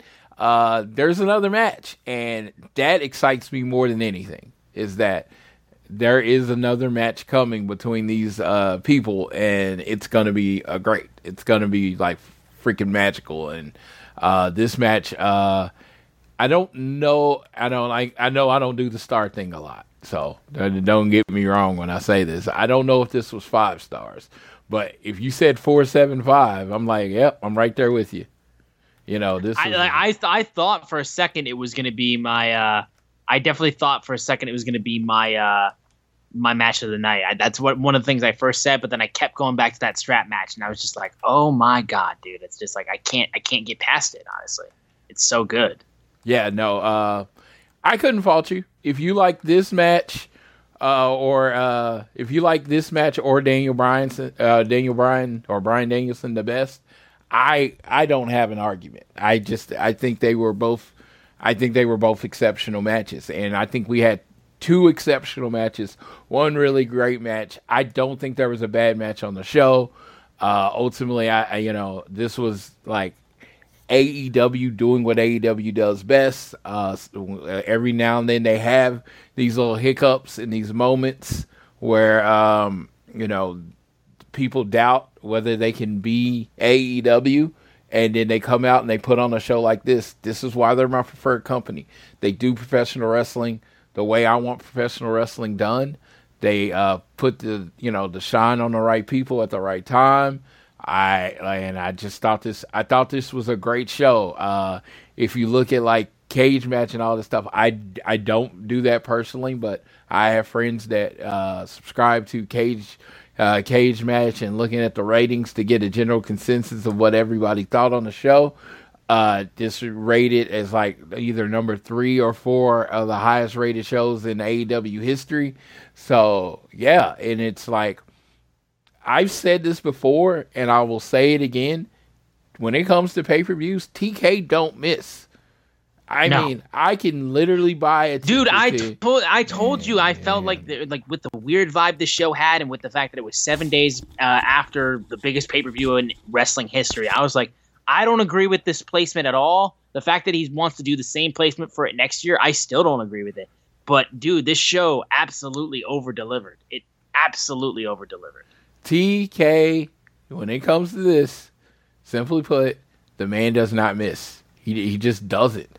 I mean, say what you want about you know whatever you want. This man does not miss on pay per views. He realizes that you are parting with your money, and he makes it very well worth it. Yeah. And then I blacked out for the next 20 minutes. There, I, I, I'm, I'm told there was a match that took place after Kenny's match. Um, I just remember like Kenny's match finishes, like 20 minutes of my life blacked out. I don't remember a goddamn thing. And then it was the main event. So I, I, I couldn't tell you a goddamn thing that happened in this, uh, in this match. Apparently, it was an eight man tag. I, I don't remember anything about it. So Floyd, Yes. So next up, the match that I'm looking was looking most forward to when you know I bought the tickets and all that stuff to the show. My boys, FTR, and the Young Bucks. I mean, actually, they're both my boys. Again, two favorite tag teams ever. If I have not made that very clear. Uh, and they were going up against the person I was with, Mister Tyler Ballman's team, the uh, the Bullet Club Gold, Jay uh, Jay White, Switchblade Jay Rock Hard, Juice Robinson, and the Guns probably have the best entrance in wrestling. Yes. Uh, you know they come out and dude. So I want to give a shout out to Lauren May. I doubt she ever listens to this show or even knows it exists. She's in the Hills group. She had this Austin Gunn like Gunn Club jersey number 31 gun across she designed and had it printed out you know and i just thought i saw the jersey when uh when i originally saw her ad i was like dude i'm gonna ask her where she got that so i could get it. And then i found out it was custom made so it came from her brain. So i definitely wanted to give that a shout out because uh yeah. Now you know me i'm all about my custom shit. You know, all the shoes and all the stuff that i get done. I'm all about custom shit. So when i see somebody's brain you know you know you know something that came up in their brain and it comes out and it comes out that awesome i always want to give him a shout out but uh yeah so uh yeah great match uh, there was a lot of different things. There was the the sharpshooters. Then they were switching up moves. Uh, first of all, I want to uh, shout out to Cash and Dax uh, throwing up the X on the way out, and then when Dax was about to hit the BTE trigger, uh, uh, Nick said BTE trigger. Or I think it was Nick, or was it Matt? I don't know. It was, I believe it was Matt. Yeah, I but actually, I don't know because I blacked out. Yes. So it said BTE trigger, and then uh, Dax looks at his watch like it was clobbering time, and then they double did the double knee. Uh, yeah, uh, the finish came where there was a bunch of confusion, and Jay White hit Cash with the sw- uh, the Blade Runner. Blade Runner. God damn it! If you would have asked me like five seconds ago, with no not needing to know, I would have been like, "Oh, it's Blade Runner." But when this moment when I needed to pull it, it wouldn't come to me. And hits gets the one, two, three. Uh, yeah, this was a. Let me tell you, I am. I wouldn't even say this. I'm all about fun. I'm all about excitement. I hate random eight man tags. I hate them. Hate them. Hate them. I did many many years of WWE dealing with it. You four guys against you four guys. Absolutely hate them. This was amazing. This was like four on four. They had multiple stories to tell. Jay White stayed protected and looking like one of the best singles wrestlers ever. Uh, Dax and Cash did their thing. Young Bucks got their shine. The guns looked amazing. And, and the guns are like, it, Austin says stuff every now and then that, you know, like, you know, he's very annoying, but it's it, it's even more annoying than it's true. And he said, um, what did he say? He said, he's like, dude, we're only three years in. Like when I when you say three years in, you know, you think, oh man, they did the indies and stuff. No, Colten has been wrestling three years and six months. That's it. I think Austin's right at four or five or whatever. That's it. And as a tag team, they've been together three years and they're at the level that they're at right now. And like, I know wrestling doesn't work like this. Sometimes an act gets to where they are and never gets better. But if they keep improving, keep evolving, you know, the sky's the limit when it comes to, the, to this thing. This is how they are without three years. They both have that natural charisma. Austin Gunn, I mean, the Bullet Club Gold is the role that he was meant to play. You know, this is it. I mean, it was like you always saw that charisma, you always saw the energy, you saw, always saw a little bit of the it factor, but it it was out of place. You know, even when they were alone, when they were with their dad, it was out of place. This is the place for it. The Bullet Club Gold is the place for it. It accentuates everything they do. This match, they don't ever look out of place. They looked right there with all uh, the other six in this match great match. I man, I really thought this was good. Uh, it, it, far outweighed my expectations, and yeah, Bullet Club Gold won. So Tyler was super happy about it. He's like, I'm not gonna rub it in. I was like, were the titles on the line? He, he was like, well, no, and I was like, well, yeah, whatever. It's a, it's like whatever, and like, no, uh, title wasn't on the line, so I was like, I'm cool. But FTR showed up, showed out.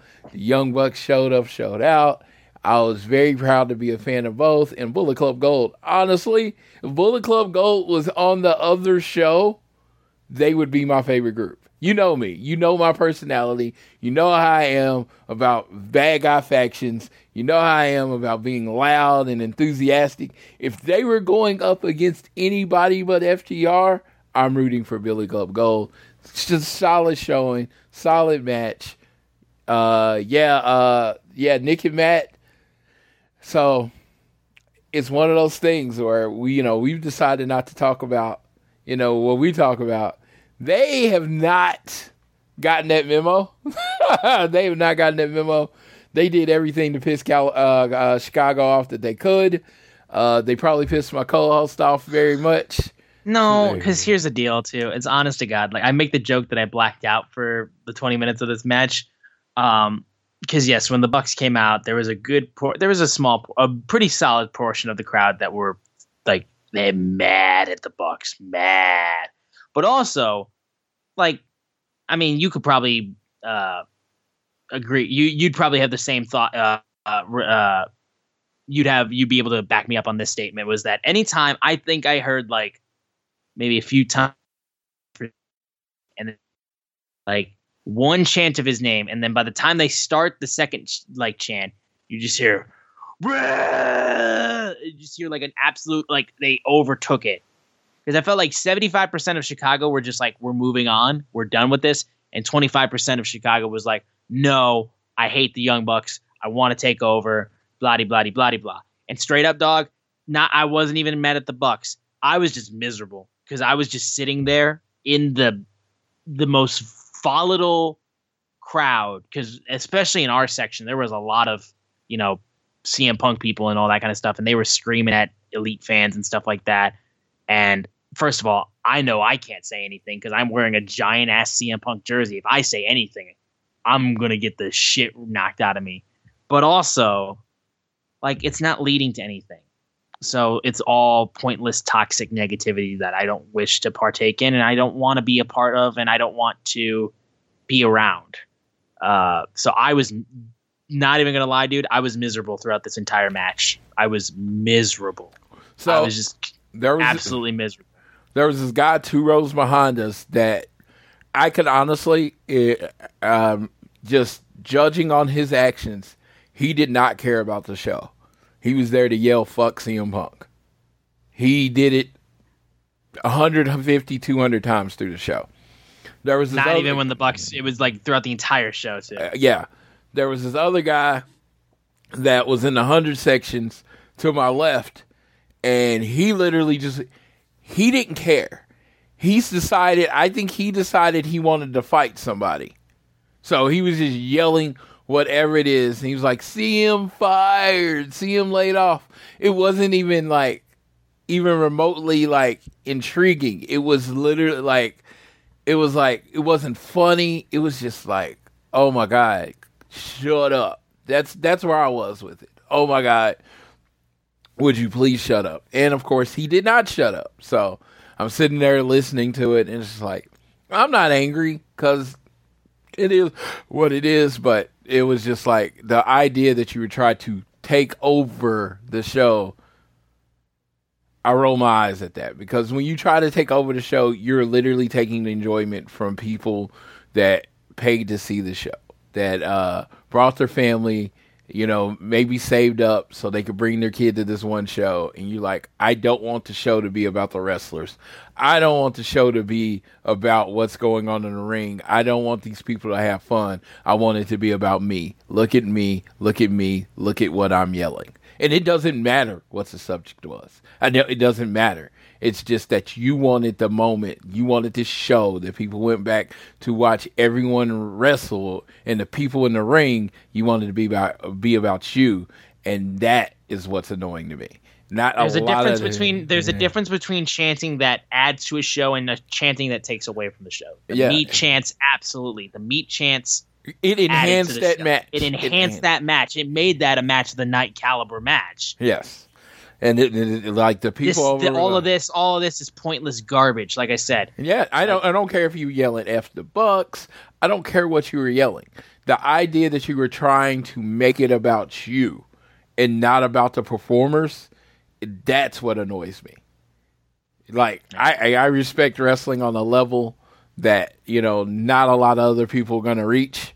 And it's like the fact that you were trying to take the spotlight out of those people that worked all year and worked all that time and traveled all around the country to perform and to entertain. And like I said, there's kids in the crowd, there's families in the crowd that might not get to do this all the time. This might have been them saving for months for them to get to the show, and you're trying to make the show about you. I think you suck. That simple. yeah. And again, like I said, I was just sad and miserable because I was just like, just listen to him.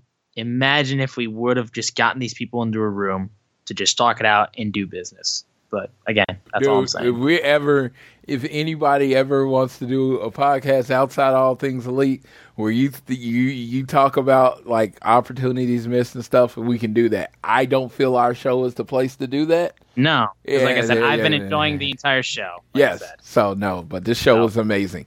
So Yeah. uh, let's go Th- on. In, I- yeah, but I believe this was your match of the night. No, my match of the night was uh, Kenny and Takeshita. Oh, it was okay. I thought this It was because I know a lot of people said this was their ma- match No, no, well. this match was main fun. event though. This Yeah, match ma- main event, yeah. The international championship, freshly squeezed Orange Cassidy versus Jon Moxley. Um, straight up, dude. Like, I couldn't be more happy for OC.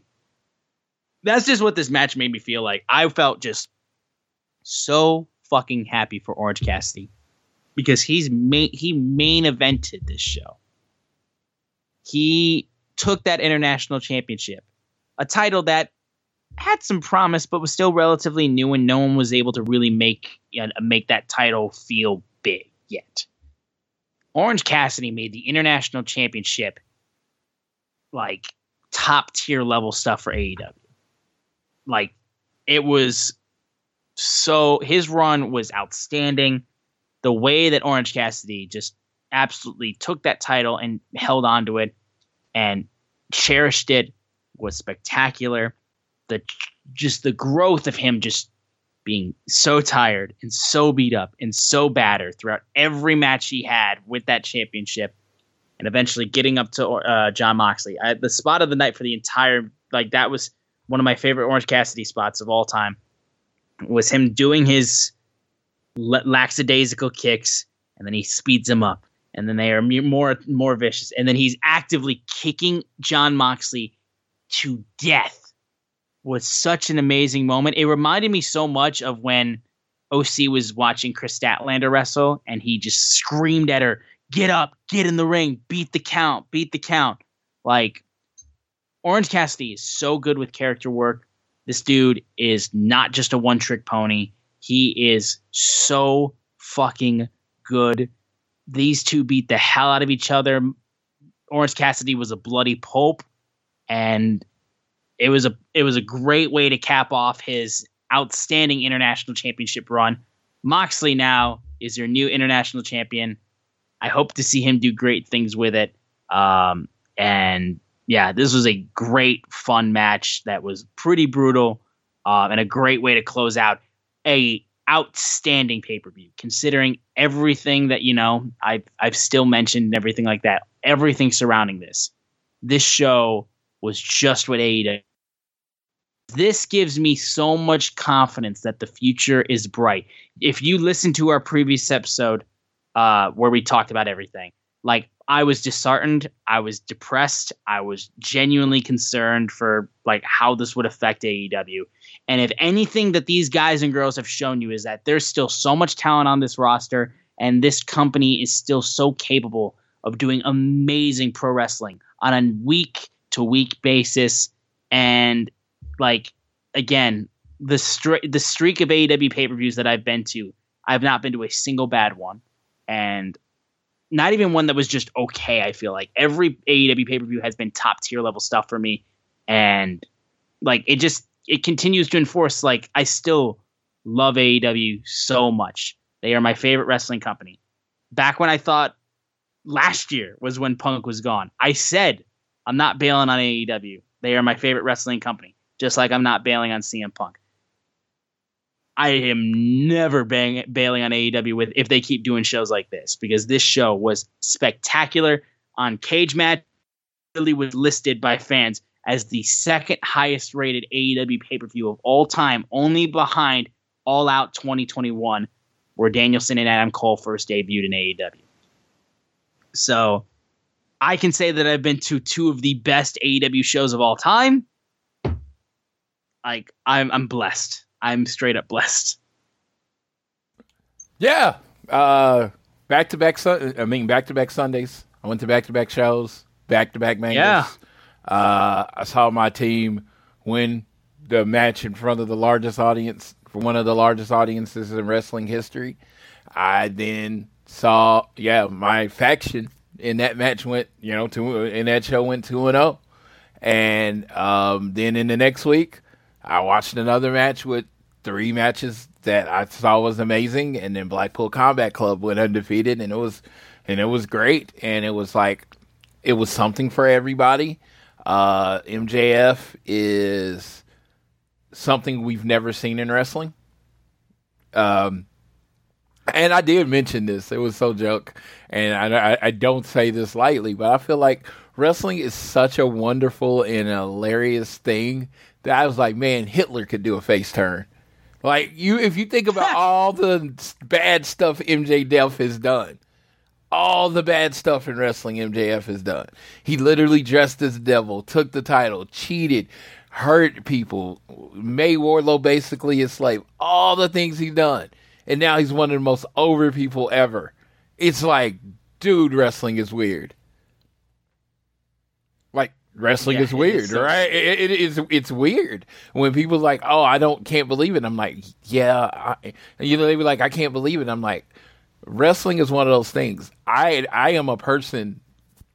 I can get bored with things. Wrestling is so unique and so different in times.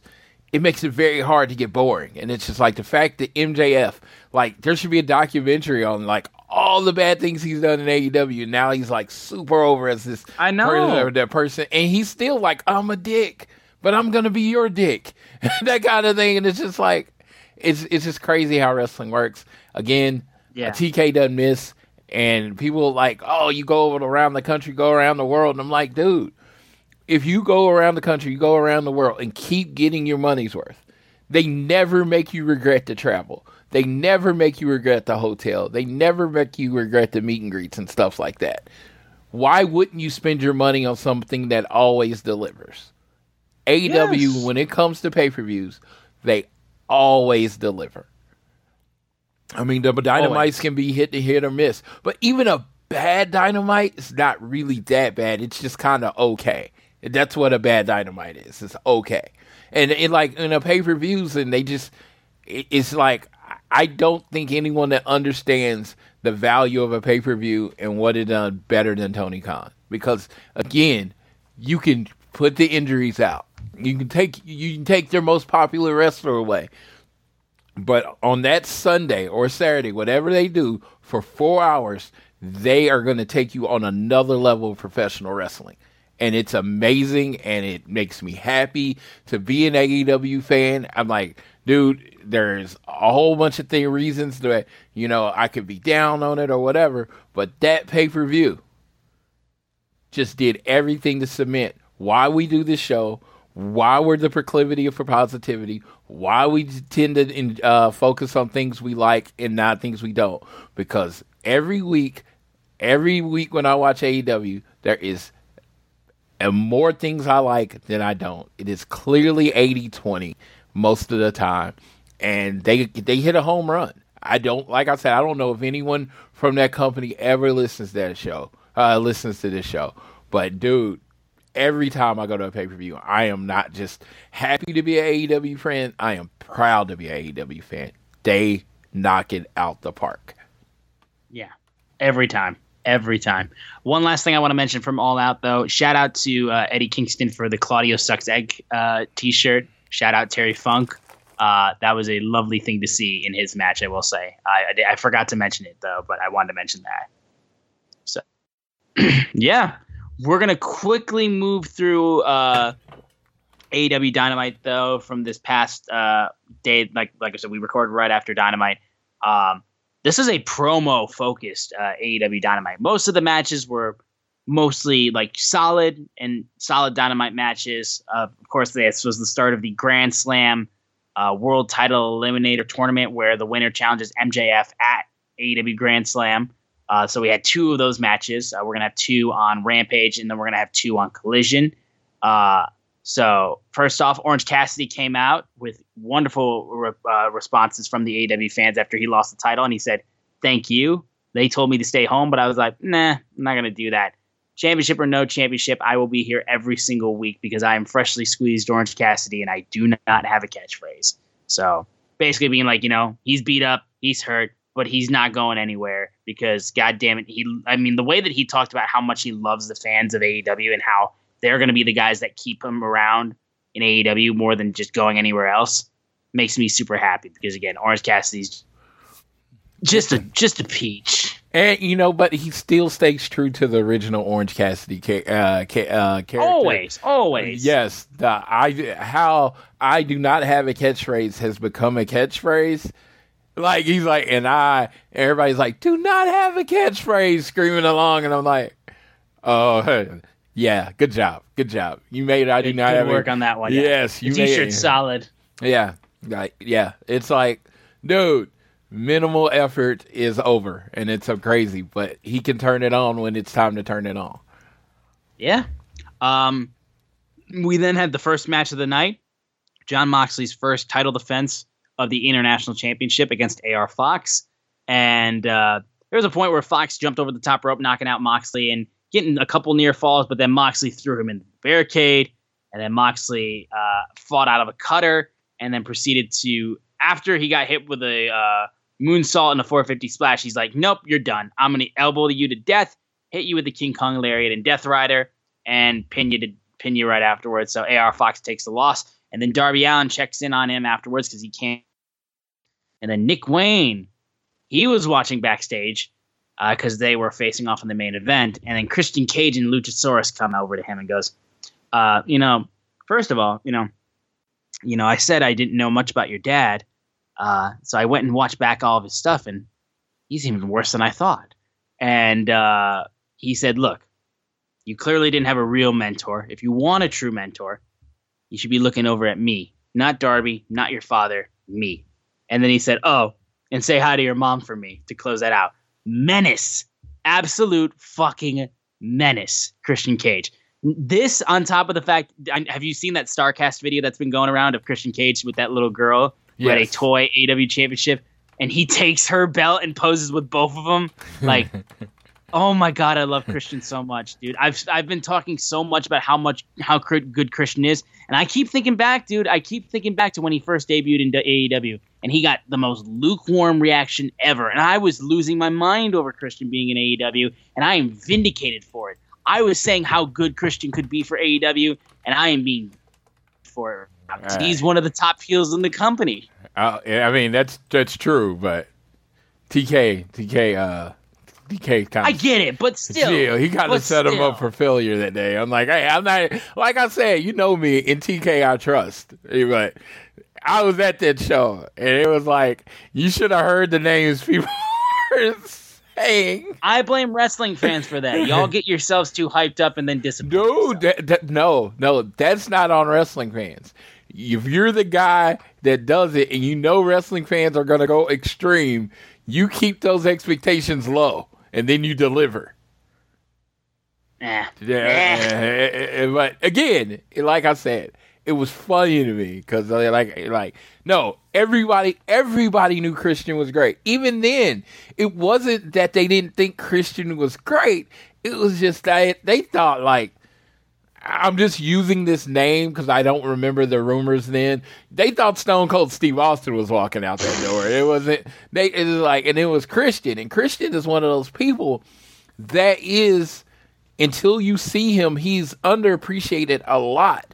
No one thinks of Christian as one of the best wrestlers and character workers of all time, even though he is, even though he does make everything work, even though he can be a great face and he can be a great heel and all that kind of stuff even though he can do everything well, it almost gets lost on you. He's such a utility player that it almost gets lost on you because he's not bad at well, hope, anything. And I hope now at least that's that's that's that it's uh, that fans realize that. and like I said, I, I genuinely I genuinely popped so hard when Christian came out because I was like, holy fucking shit. Because I looked back at some of the stuff Christian's done over his career, and again, People love Edge, and I love and I love Edge. Please come to AEW. But uh, dude, Christian is on the same like close to the same level as Edge for me, straight up. Like those two are like there for me. You know what I mean? Yes, absolutely.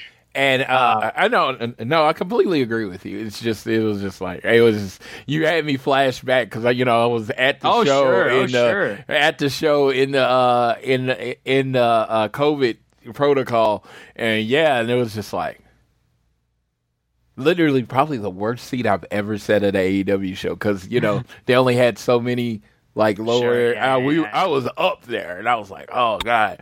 And then they announced Christian. I was like, oh yeah, Christian Cage, right? And then because they used the old music, and everybody else was kind of like womp womp, and that was just that was just the the vibe through the whole show. They're like, yeah, it was Christian, and I'm excited, them but you know that kind of thing. Yeah, whatever. uh, we then had a TBS Championship Open Challenge match between Kris Statlander and Emi Sakura. Uh, it was good to see Emi. She hasn't been on Dynamite since like 2019. Like it's been years since we've seen Emi Sakura on like an actual like like episode of Dynamite. Uh, and uh, it was good to see her. Uh, she took the loss, of course. Yeah. Um, yeah. But I love the more so the thing that came out of this was the fact that you know Saraya actually came out to Queen in, at All In. Emi Sakura would come out to Queen related stuff, like for her entrance with her fake uh, "We Will Rock You." Saraya came out to the actual one. Yeah, so, so you know maybe they're building something there. It's Book that feud. Yeah, no, like Saraya sent like a nasty tweet out tonight. Oh, about, I saw. She like straight up flipped her off. I think. Yeah, and said she was never gonna uh, be in uh, London. You will so. never walk out to Queen. Yes, and so if Emi does not walk out to Queen next year in London, that is a failure on Tony Khan's part. Straight up. Yeah. Uh, there was a Roderick Strong promo with the Kingdom where he said wrestling gave him an opportunity to be something he wasn't. Uh, no one was judging me for what my parents were not doing. Professional wrestling is not just a business to me, it's my everything. But Adam Cole already knew that. I grew up alone, and I'm going to win this Grand Slam tournament alone. If that's the case, why the fuck are you still begging for Adam Cole to notice you, Sam Senpai? With him still coming, like after the uh, segment with MJF, which we'll talk about, and he comes out with the kingdom and he's screaming at them and everything like that. And I'm just like, you say that, but you clearly want Mr. Senpai Adam Cole's attention. Well, sir, you're either I don't know how to say which role we are, but we are Adam Cole and Roderick Strong. And when you can do magic together, right? You know, you know, you prefer to be in the group than be alone. Like I could do this show by myself. It would suck. but I could do this show by myself. I don't want to, but I'd rather Fair have my good friend Austin with me. And Fair that's how it enough, is. enough. Roderick Strong's a great singles wrestler. But God, when Undisputed Era was going, oh, that Oh, was dude. magical. That I was remember magical. I was in the building when he first joined Undisputed Era. dude. So that I just said that was like one of those moments. I don't know if they, I don't know if you can trademark a hand sign, but it was like, dude, don't you remember this? And I was like, man, why won't Roger Stone show up to UE? Like, what happened to this kind of thing? It would just be such a good moment on the show. Oh yeah, Yeah, absolutely. But we then had Le Sex Gods, Chris Jericho and Sammy Guevara versus Aussie Opened. Uh, this was uh, probably, uh, think this might have been the best match of the night of for Dynamite. I would say these guys were doing a damn good job, and Aussie Open was killing it. Uh, grumpy tag team wrestling fan Floyd hates that Aussie Open's losing so much. I know, I know. I know. Oh my god, it's just like. This I'm right the- there with you, this dog. is I'm one right there of with the- you. one They of the best gods haven't teamed up in forever, but they get the win over Aussie Open. One of the best tag teams in the world. Like literally, New Japan, New Japan Strong, ROH champion all this year. They've lost to a double clothesline and an elbow. Like literally, everybody's beat Chris Jericho. Action and Jerry came didn't lose to uh, Chris Jericho. Uh, uh, uh, Aussie Open, one of the best tag teams in the world, loses to the uh, late six gods. It's very annoying. I feel like there's a. I mean, I love. I get what they're doing to a point because they're putting Aussie Open on TV every week. They're letting fans get to know who they. They're letting the audience get comfortable with they are. I feel like that's what they're doing because they're literally on TV every week, which is great. But you tell your audience what someone is, right? And right now, you're telling your audience that Aussie Opens are losers. Yeah. Um, I, I hope Aussie Open gets some wins under their belts because They- they're so good, and they were doing they- such great stuff in this match. They're Uh, they're exceptional, and They are. They are they are really like I like I, I don't even think good is good enough because like when they sold for MJF and Adam Cole at All In, it was like super over the top. and They made them look good, and in this match, they made uh, Jericho and Sammy look good. But it's just like you you hired this blue chip tag team and you bring them in and they lose. That doesn't make sense to me. Right. No. But either way, uh, after the match was over, after uh, Jericho hit the Judas effect on Kyle Fletcher, Sammy though shoves uh, Chris Jericho because this came after uh, uh, Chris Jericho spot. accidentally Yeah, hit him Jericho twice. hit him with yeah, accidentally uh, hit him twice, Yes. And J- Sammy was pissed off about it, and they shoved each other.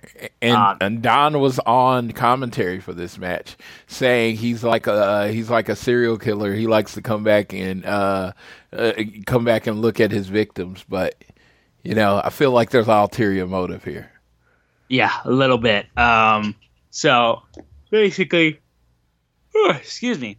Um, AEW security separates the two. Sammy walks away, and yeah, it seemed like uh, some problems stemming there. And Don Callis is just gritting, grinning from ear to ear from all of this. Um, and uh, Just, they had just felt like the tag team could have been Bear Country or something. Yeah. yeah, like, it could have been like it, it could have been anyone else. It didn't have to be Aussie Open, but again.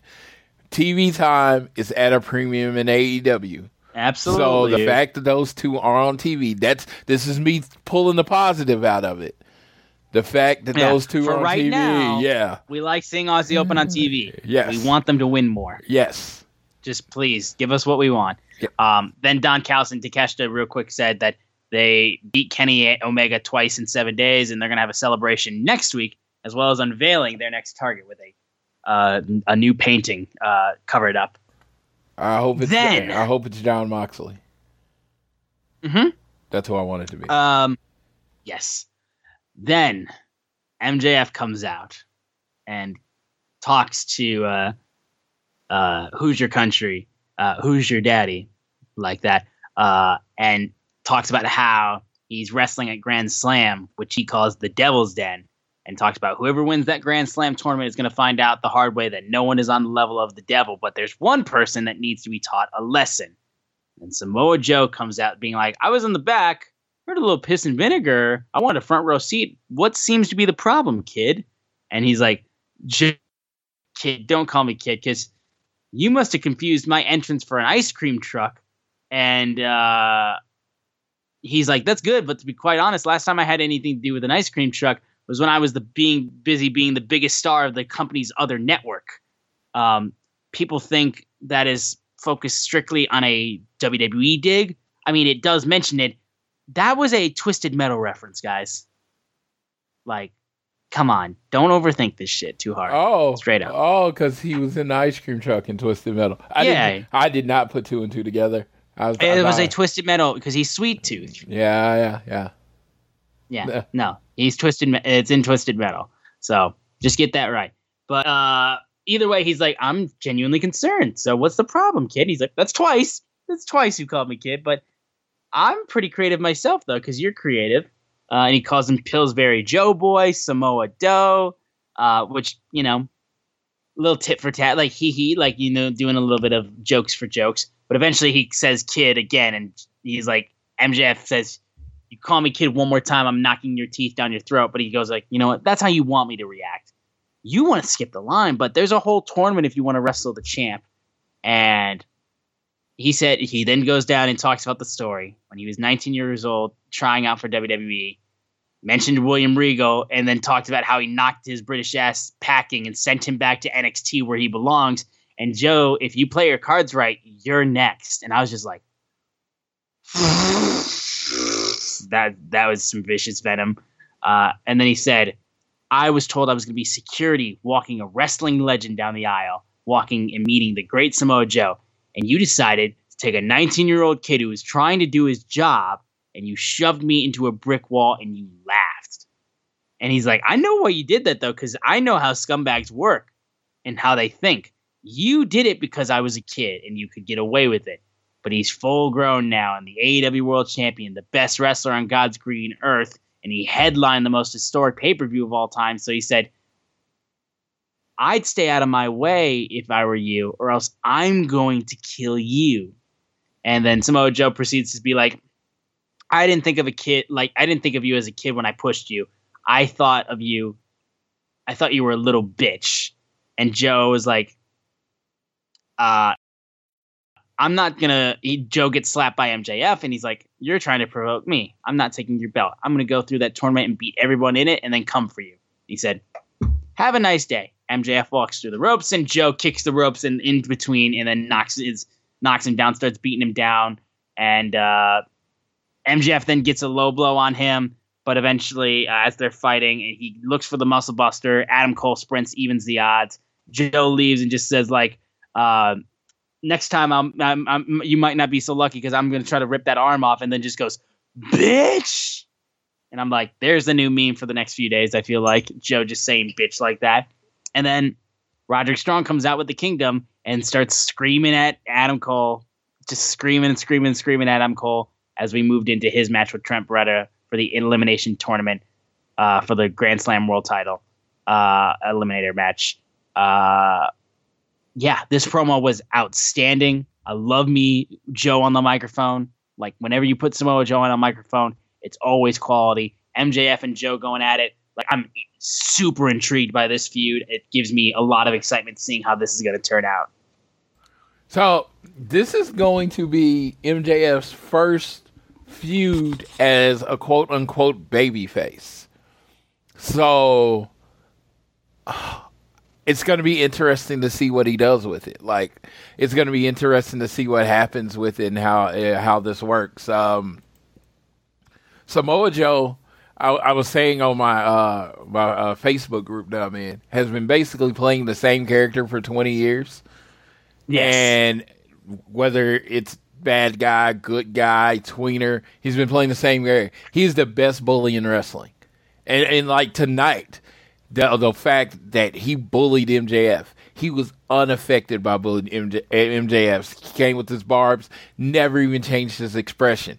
But when it's time to go down, Joe's always ready. Joe is a, one of those people. Wins and losses really don't matter when it comes to Samoa Joe. No. He has reached this level where he's always considered a threat. You could always put your title on him.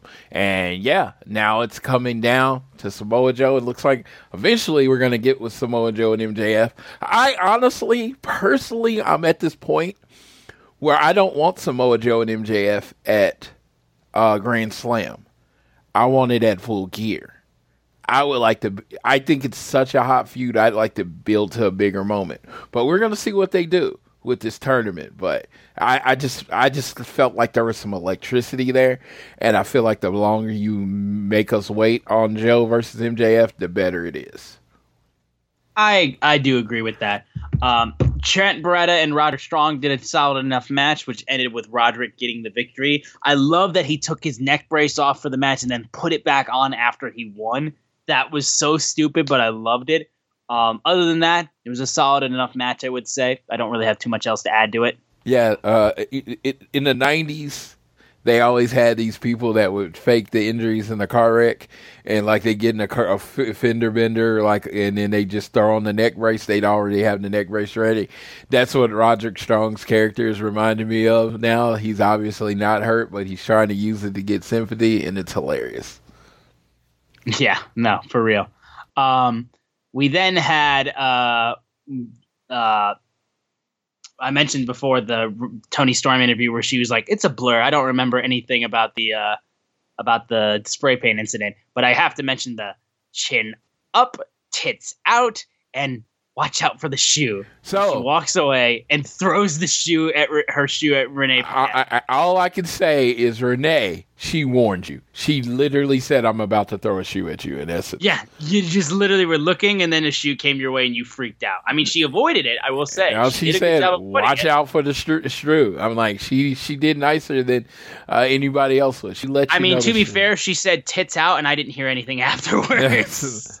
I, I, laughed at that, and then she said, "Watch out for the shoe." I was like, "Oh, she's about to throw a shoe at her," and then she did. It was hilarious. I love Toni Storm to death. I have to say that's again, she's so good. I love this character she's doing. It's yeah, I so didn't. I, I, honestly didn't know you could say tits on TV. Fair I, enough. I, I really didn't, and it's just like like AEW has shown me you can say a lot of words that I didn't know you could say on TV. I guess so. Yeah.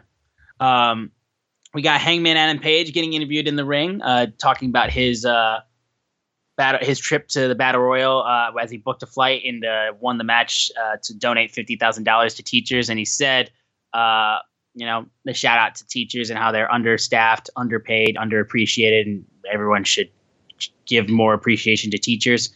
And he talks about how he wants to do what he wants to do with the last few months of 2023. Prince Nana and Swerve Strickland come out and Swerve goes, you know, being in a coffin for almost two weeks, you get a little bit of clarity. And the first person I thought of as I got out was you. And it's like, what are you, some kind of mascot for AEW? It's like charity. You're doing charity for Chicago children that are juvenile delinquents that are gonna flunk out anyway. And I was just like, God damn, Swerve, what the hell? Like, what? You just went full fuck them kids. And he's like, you know, card for all out compete all out for competing in any championships. He said when AEW started, you were the cornerstone. You were handpicked to be the franchise player, and you were former AEW World Tag Team Champion, former World Champion, and now you're on pre-shows. It's like you you lost your spot, or you don't even want it anymore. It seems. Said you got a contract extension, so you've been eating good, and it's been showing. And he's like, it's been showing. It's gonna be like you got a gut now. And he goes, you don't have singles matches or promos on Dynamite. You don't even have title matches. You took a backseat to the elite who went full driver's seat. He said, everything you've been handed on a silver platter. And if I would have gotten the opportunities you got a year ago, I would have been the first black world, first black AEW world champion right now. And I was just like, wow. So I'm I'm going to take this in a weird way that because I, I, I like to compare everything to other forms of entertainment. So, have you saw the you seen the Dark Knight Rises, the last of the Dark Knight trilogy, yes. right? And there's Bane when he gets into the the first fight with Bruce Wayne Batman, right? And he's Mm-hmm. kind of cutting a promo on him, right? Yes. This was Swerve's Bane, tr- uh, brain Bane You promo. merely adopted the dog. yes, I was molded success has been success has been your greatest failure or weakness. It was like he t- basically like dude, I have had this conversation with you. I've had this conversation with other people like Hangman I didn't know what happened to Hangman. I was like Hangman was the featured guy in this company. Like double or nothing, not this year, but last year, he loses the world title. There have been other titles introduced. This dude is nowhere near any of them. He is Yep. because I was like I even said he had been relegated back to the elite sidekick. These are things I've said in the last two weeks. Swerve delivered this again. And I'm going to say this something I don't use very often because I think everything can be better. This was the perfect villain promo. The perfect. Down to the point he where absolutely ripped him apart. yes, like five star. Like if you talk about end up talking about promos of the year at the end of the year, and this is not in like your top three, I don't want to hear you uh, uh, hear your list. This was amazing, even to the point where he threatened him. You don't want it with me because I have no regard for your life. I do not care at all. Even that was just like it was just dagger after dagger after dagger after just verbal, just verbal. This is a verbal like And Hangman's response is literally like, "Go to the back and you can get it, but I'm done with this." And he walks away, and then Swerve just goes, "It's a shame your wife and kid got to see their husband, father, and father walk away from more responsibilities." Dude, what? This dude, this dude pull out. Dude, Swerve is mm-hmm. absolutely vicious. If Oh, that Nick Wayne segment didn't tell you that already, like I don't know what to tell you, dude. Swerve Dude. is vicious. good night, good night, bang. That's what he did. He put, hey, he put the horse down in a promo. I'm like, good lord. Uh, I'll do it. I I I, uh, I started messaging a friend because I just like my legitimate. This is like my like visceral reaction that this is might have been one of the best like segment promos. I don't know because I don't know if he counted as one promo because he was just cutting him in so many different Just going directions. and going and go- going. like this was one of the best things ever. This is how you start a rivalry. Out like everybody will be like, "Oh, this kind of came out of nowhere." It did, but if someone comes at you like that, it's immediately personal. This is immediately a fight that we have to have. Someone comes at a grown man like Swerve just came, we have to fight. There is no talking it out. There's no being the bigger man. We have to fight. Swerve and Hangman have to fight. And it, oh my, yeah, I just like, dude, dude, I, hats off t- to Swerve. Uh, hats off for Hangman for letting this man go in on him like that. Like, uh, Straight up, dude. and just kind of taking it. You know, sometimes people will have to feel like they need to get their thing in to, and still try to look cool. No, he stood there and fucking took it. And man, I, I not even enough words. I was excited as excited about this promo as I was about the Kenny Omega and Takeshita match. Like that's how like uh, on the level of this promo was to me. Yeah. For real. Um, moving in though to the main event, uh, Darby Allin versus Nick Wayne. Uh, Darby again trying to kill himself, literally flies out of the bottom rope underneath the middle and bottom rope and like fucking does a full flip and like over his head and like they used pretty much the entirety of picture in picture to make sure he wasn't dead. Um, but these guys did a damn good job and at one point though as they're knocking each other Darby takes a mic and goes, "You hit like an 18 year old. Hit me like you really want to win this." Which I was like, "Fucking hell! All right, damn." Uh, Christian Cage and Luchasaurus then at one point walked onto the ramp and joined joined the uh, commentators in between the match. Uh, they uh, they did a damn good job too uh, in this entire match though. Uh, Nick actually was able to hit the Last Supper pinfall, which was really cool. But eventually, though, Darby hits code re- the code red, gets a close two count, but then takes his arms and basically puts him like back behind his head, and then just starts kicking his head repeatedly. And then they call the match right then and there, and Darby moves on, and you know, the protege uh, still uh, hasn't surpassed uh, the teacher yet, at least in that matter. Dude, Uh, but so- it was a great performance from Nick Wayne. So this dude's like like hesitant to hit the uh hesitant to hit the coffin drop, but pulls his arms behind his head and kicks him in the head. Yeah, I yeah, think he yeah. would have rather took the coffin drop. I think honestly, he would rather have taken that. Yes, they're like, come on, He like it was just this fl- switch flipped in Darby, and he's trying to he's trying to beat him, and he's trying to teach him a lesson that you know people aren't going to take it easy on him. Uh, I I love I liked it. Uh, I like I like this match.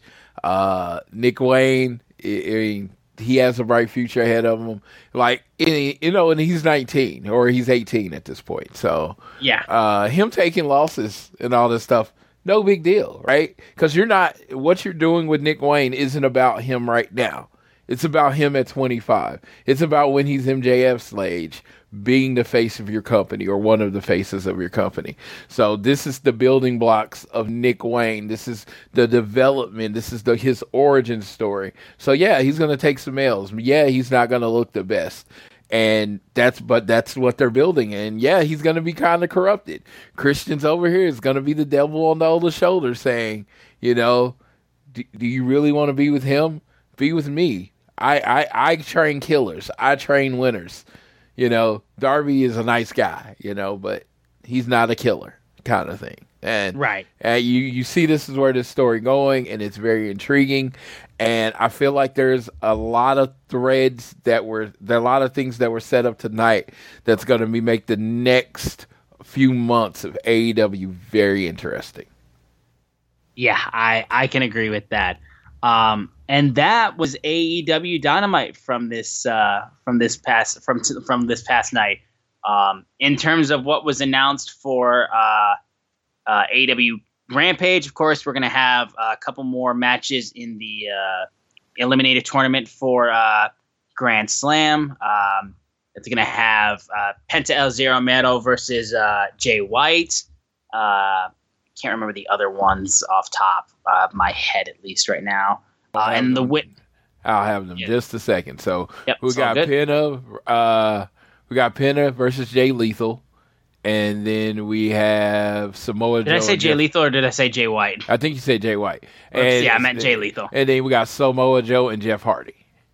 Yep. So then those two, and then the winners of those two matches will face uh, Darby Allin and uh, Roderick Strong in on Collision.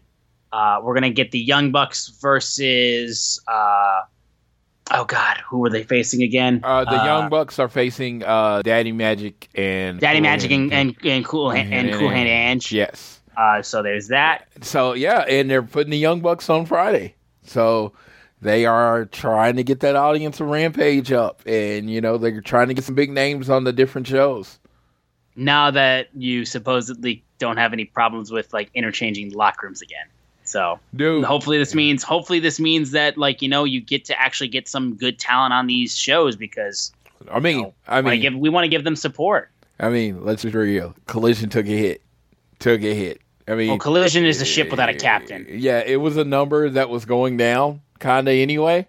And football season was coming, and the week before football season, is like, And it was also the, it was also competing against the WWE pay per view as well. yeah, and th- yeah, and that before that, the head of your ship is gone. You know, I'm not even talking about whose fault it is. This is a fact. Like the face of that show is gone, and it's like a lot of reasons that people were tuning into that show is gone. So you better start putting on killer shows on Saturdays. Yeah, straight up. I Yeah, just I mean, I, I, it's it's gotta it's gotta it's it's all hands on deck. It's it, it's like you, we talk about the locker room being united now and all that kind of stuff. We're gonna see on Saturday. We're gonna see on how the ratings are going because now they have like you know, they have still five hours of television and they have Yeah. to put on five hours of compelling television every week. And they got to give people a reason not to turn it on just the Saturday college football game of the week and just leave their TV on there. Come watch uh, AEW wrestling. Uh, it's a challenge. I think they're up to it.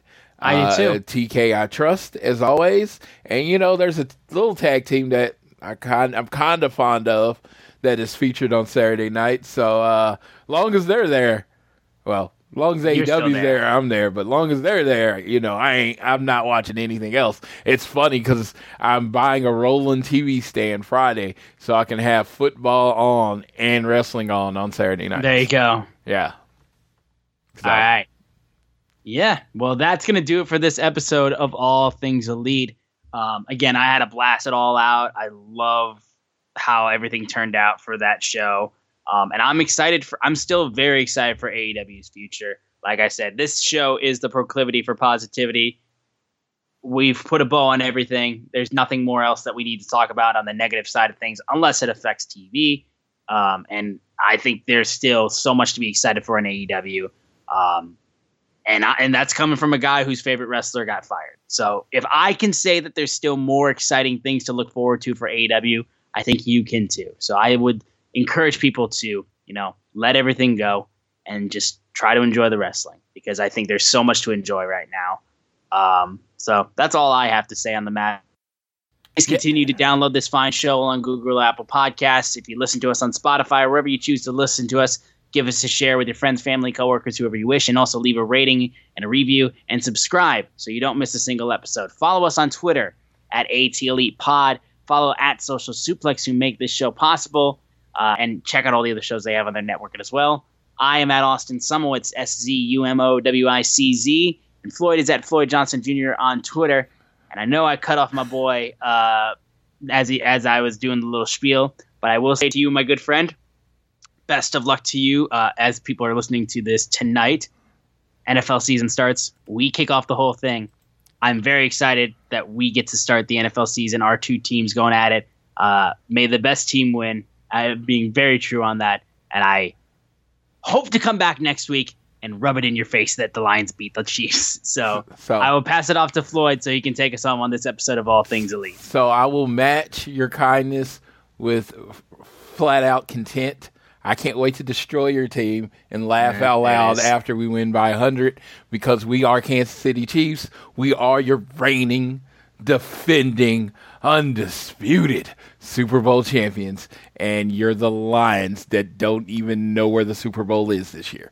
So, um, when we go on for as we move on to other things that are more important than a Chiefs uh, knocking out their lightweight, I would like to say thank you to everyone that listens to this show. Thank you for supporting us. Uh, we do definitely try to bring the positive side of things. Uh, you know, I don't even like being negative. I really don't. I, I, I really, uh, I love AEW so much. Austin loves AEW so much. We we just want to focus on what we enjoy every week, and we hope you can do that. Uh, as far as online, uh, yeah, be nice to people. I, I, I say it all the time, and it's just like it really is that simple. It's like, oh, someone says something, and you can either say something really mean or you can say nothing, nothing at all. Don't say anything at all. And and then some people, you see something, you're like, dude, I could say something really nice. Say the nice thing. There's there's nothing hard. I I I I say this all the time that I love wrestling pretty much more than anything on this earth. It, it gives me pure joy. And to all the people that get anger and everything out of wrestling, please find something you enjoy as much as I enjoy wrestling. Because guess what? When you find that thing, whatever it is that you enjoy as much as I love wrestling, then you want everybody to be happy. You want everybody to be in a good place. Now, if the thing you enjoy as much as I enjoy wrestling is pissing people off and making them angry, I, it does suck, but whatever. Go with God. I, that's all I can say because I do know people get pleasure out of that. They get pleasure out of pissing people off. That's not my bag. That's not my cup of tea. I just really do want everybody to be happy. I honestly feel like Austin feels the same way. That's why this show works the way it does. So treat people well. Do your best. Support AEW. It's all. It's one company. It's three shows, it's one company. Even more than ever, it needs to be one company, and we need to stay vigilant. It was something I said so many times when the show started. Stay vigilant, stay vigilant. But now that we're in this area where it could, you know, kind of be a dark cloud over AEW if you want to, stay vigilant, stay connected, support all the AEW products, support all the AEW shows, support as many wrestlers as you can, buy as much merch as you can. Do not go to the bathroom during women's matches. And with that being said, whether it is home, work, or school, always do your best to be elite.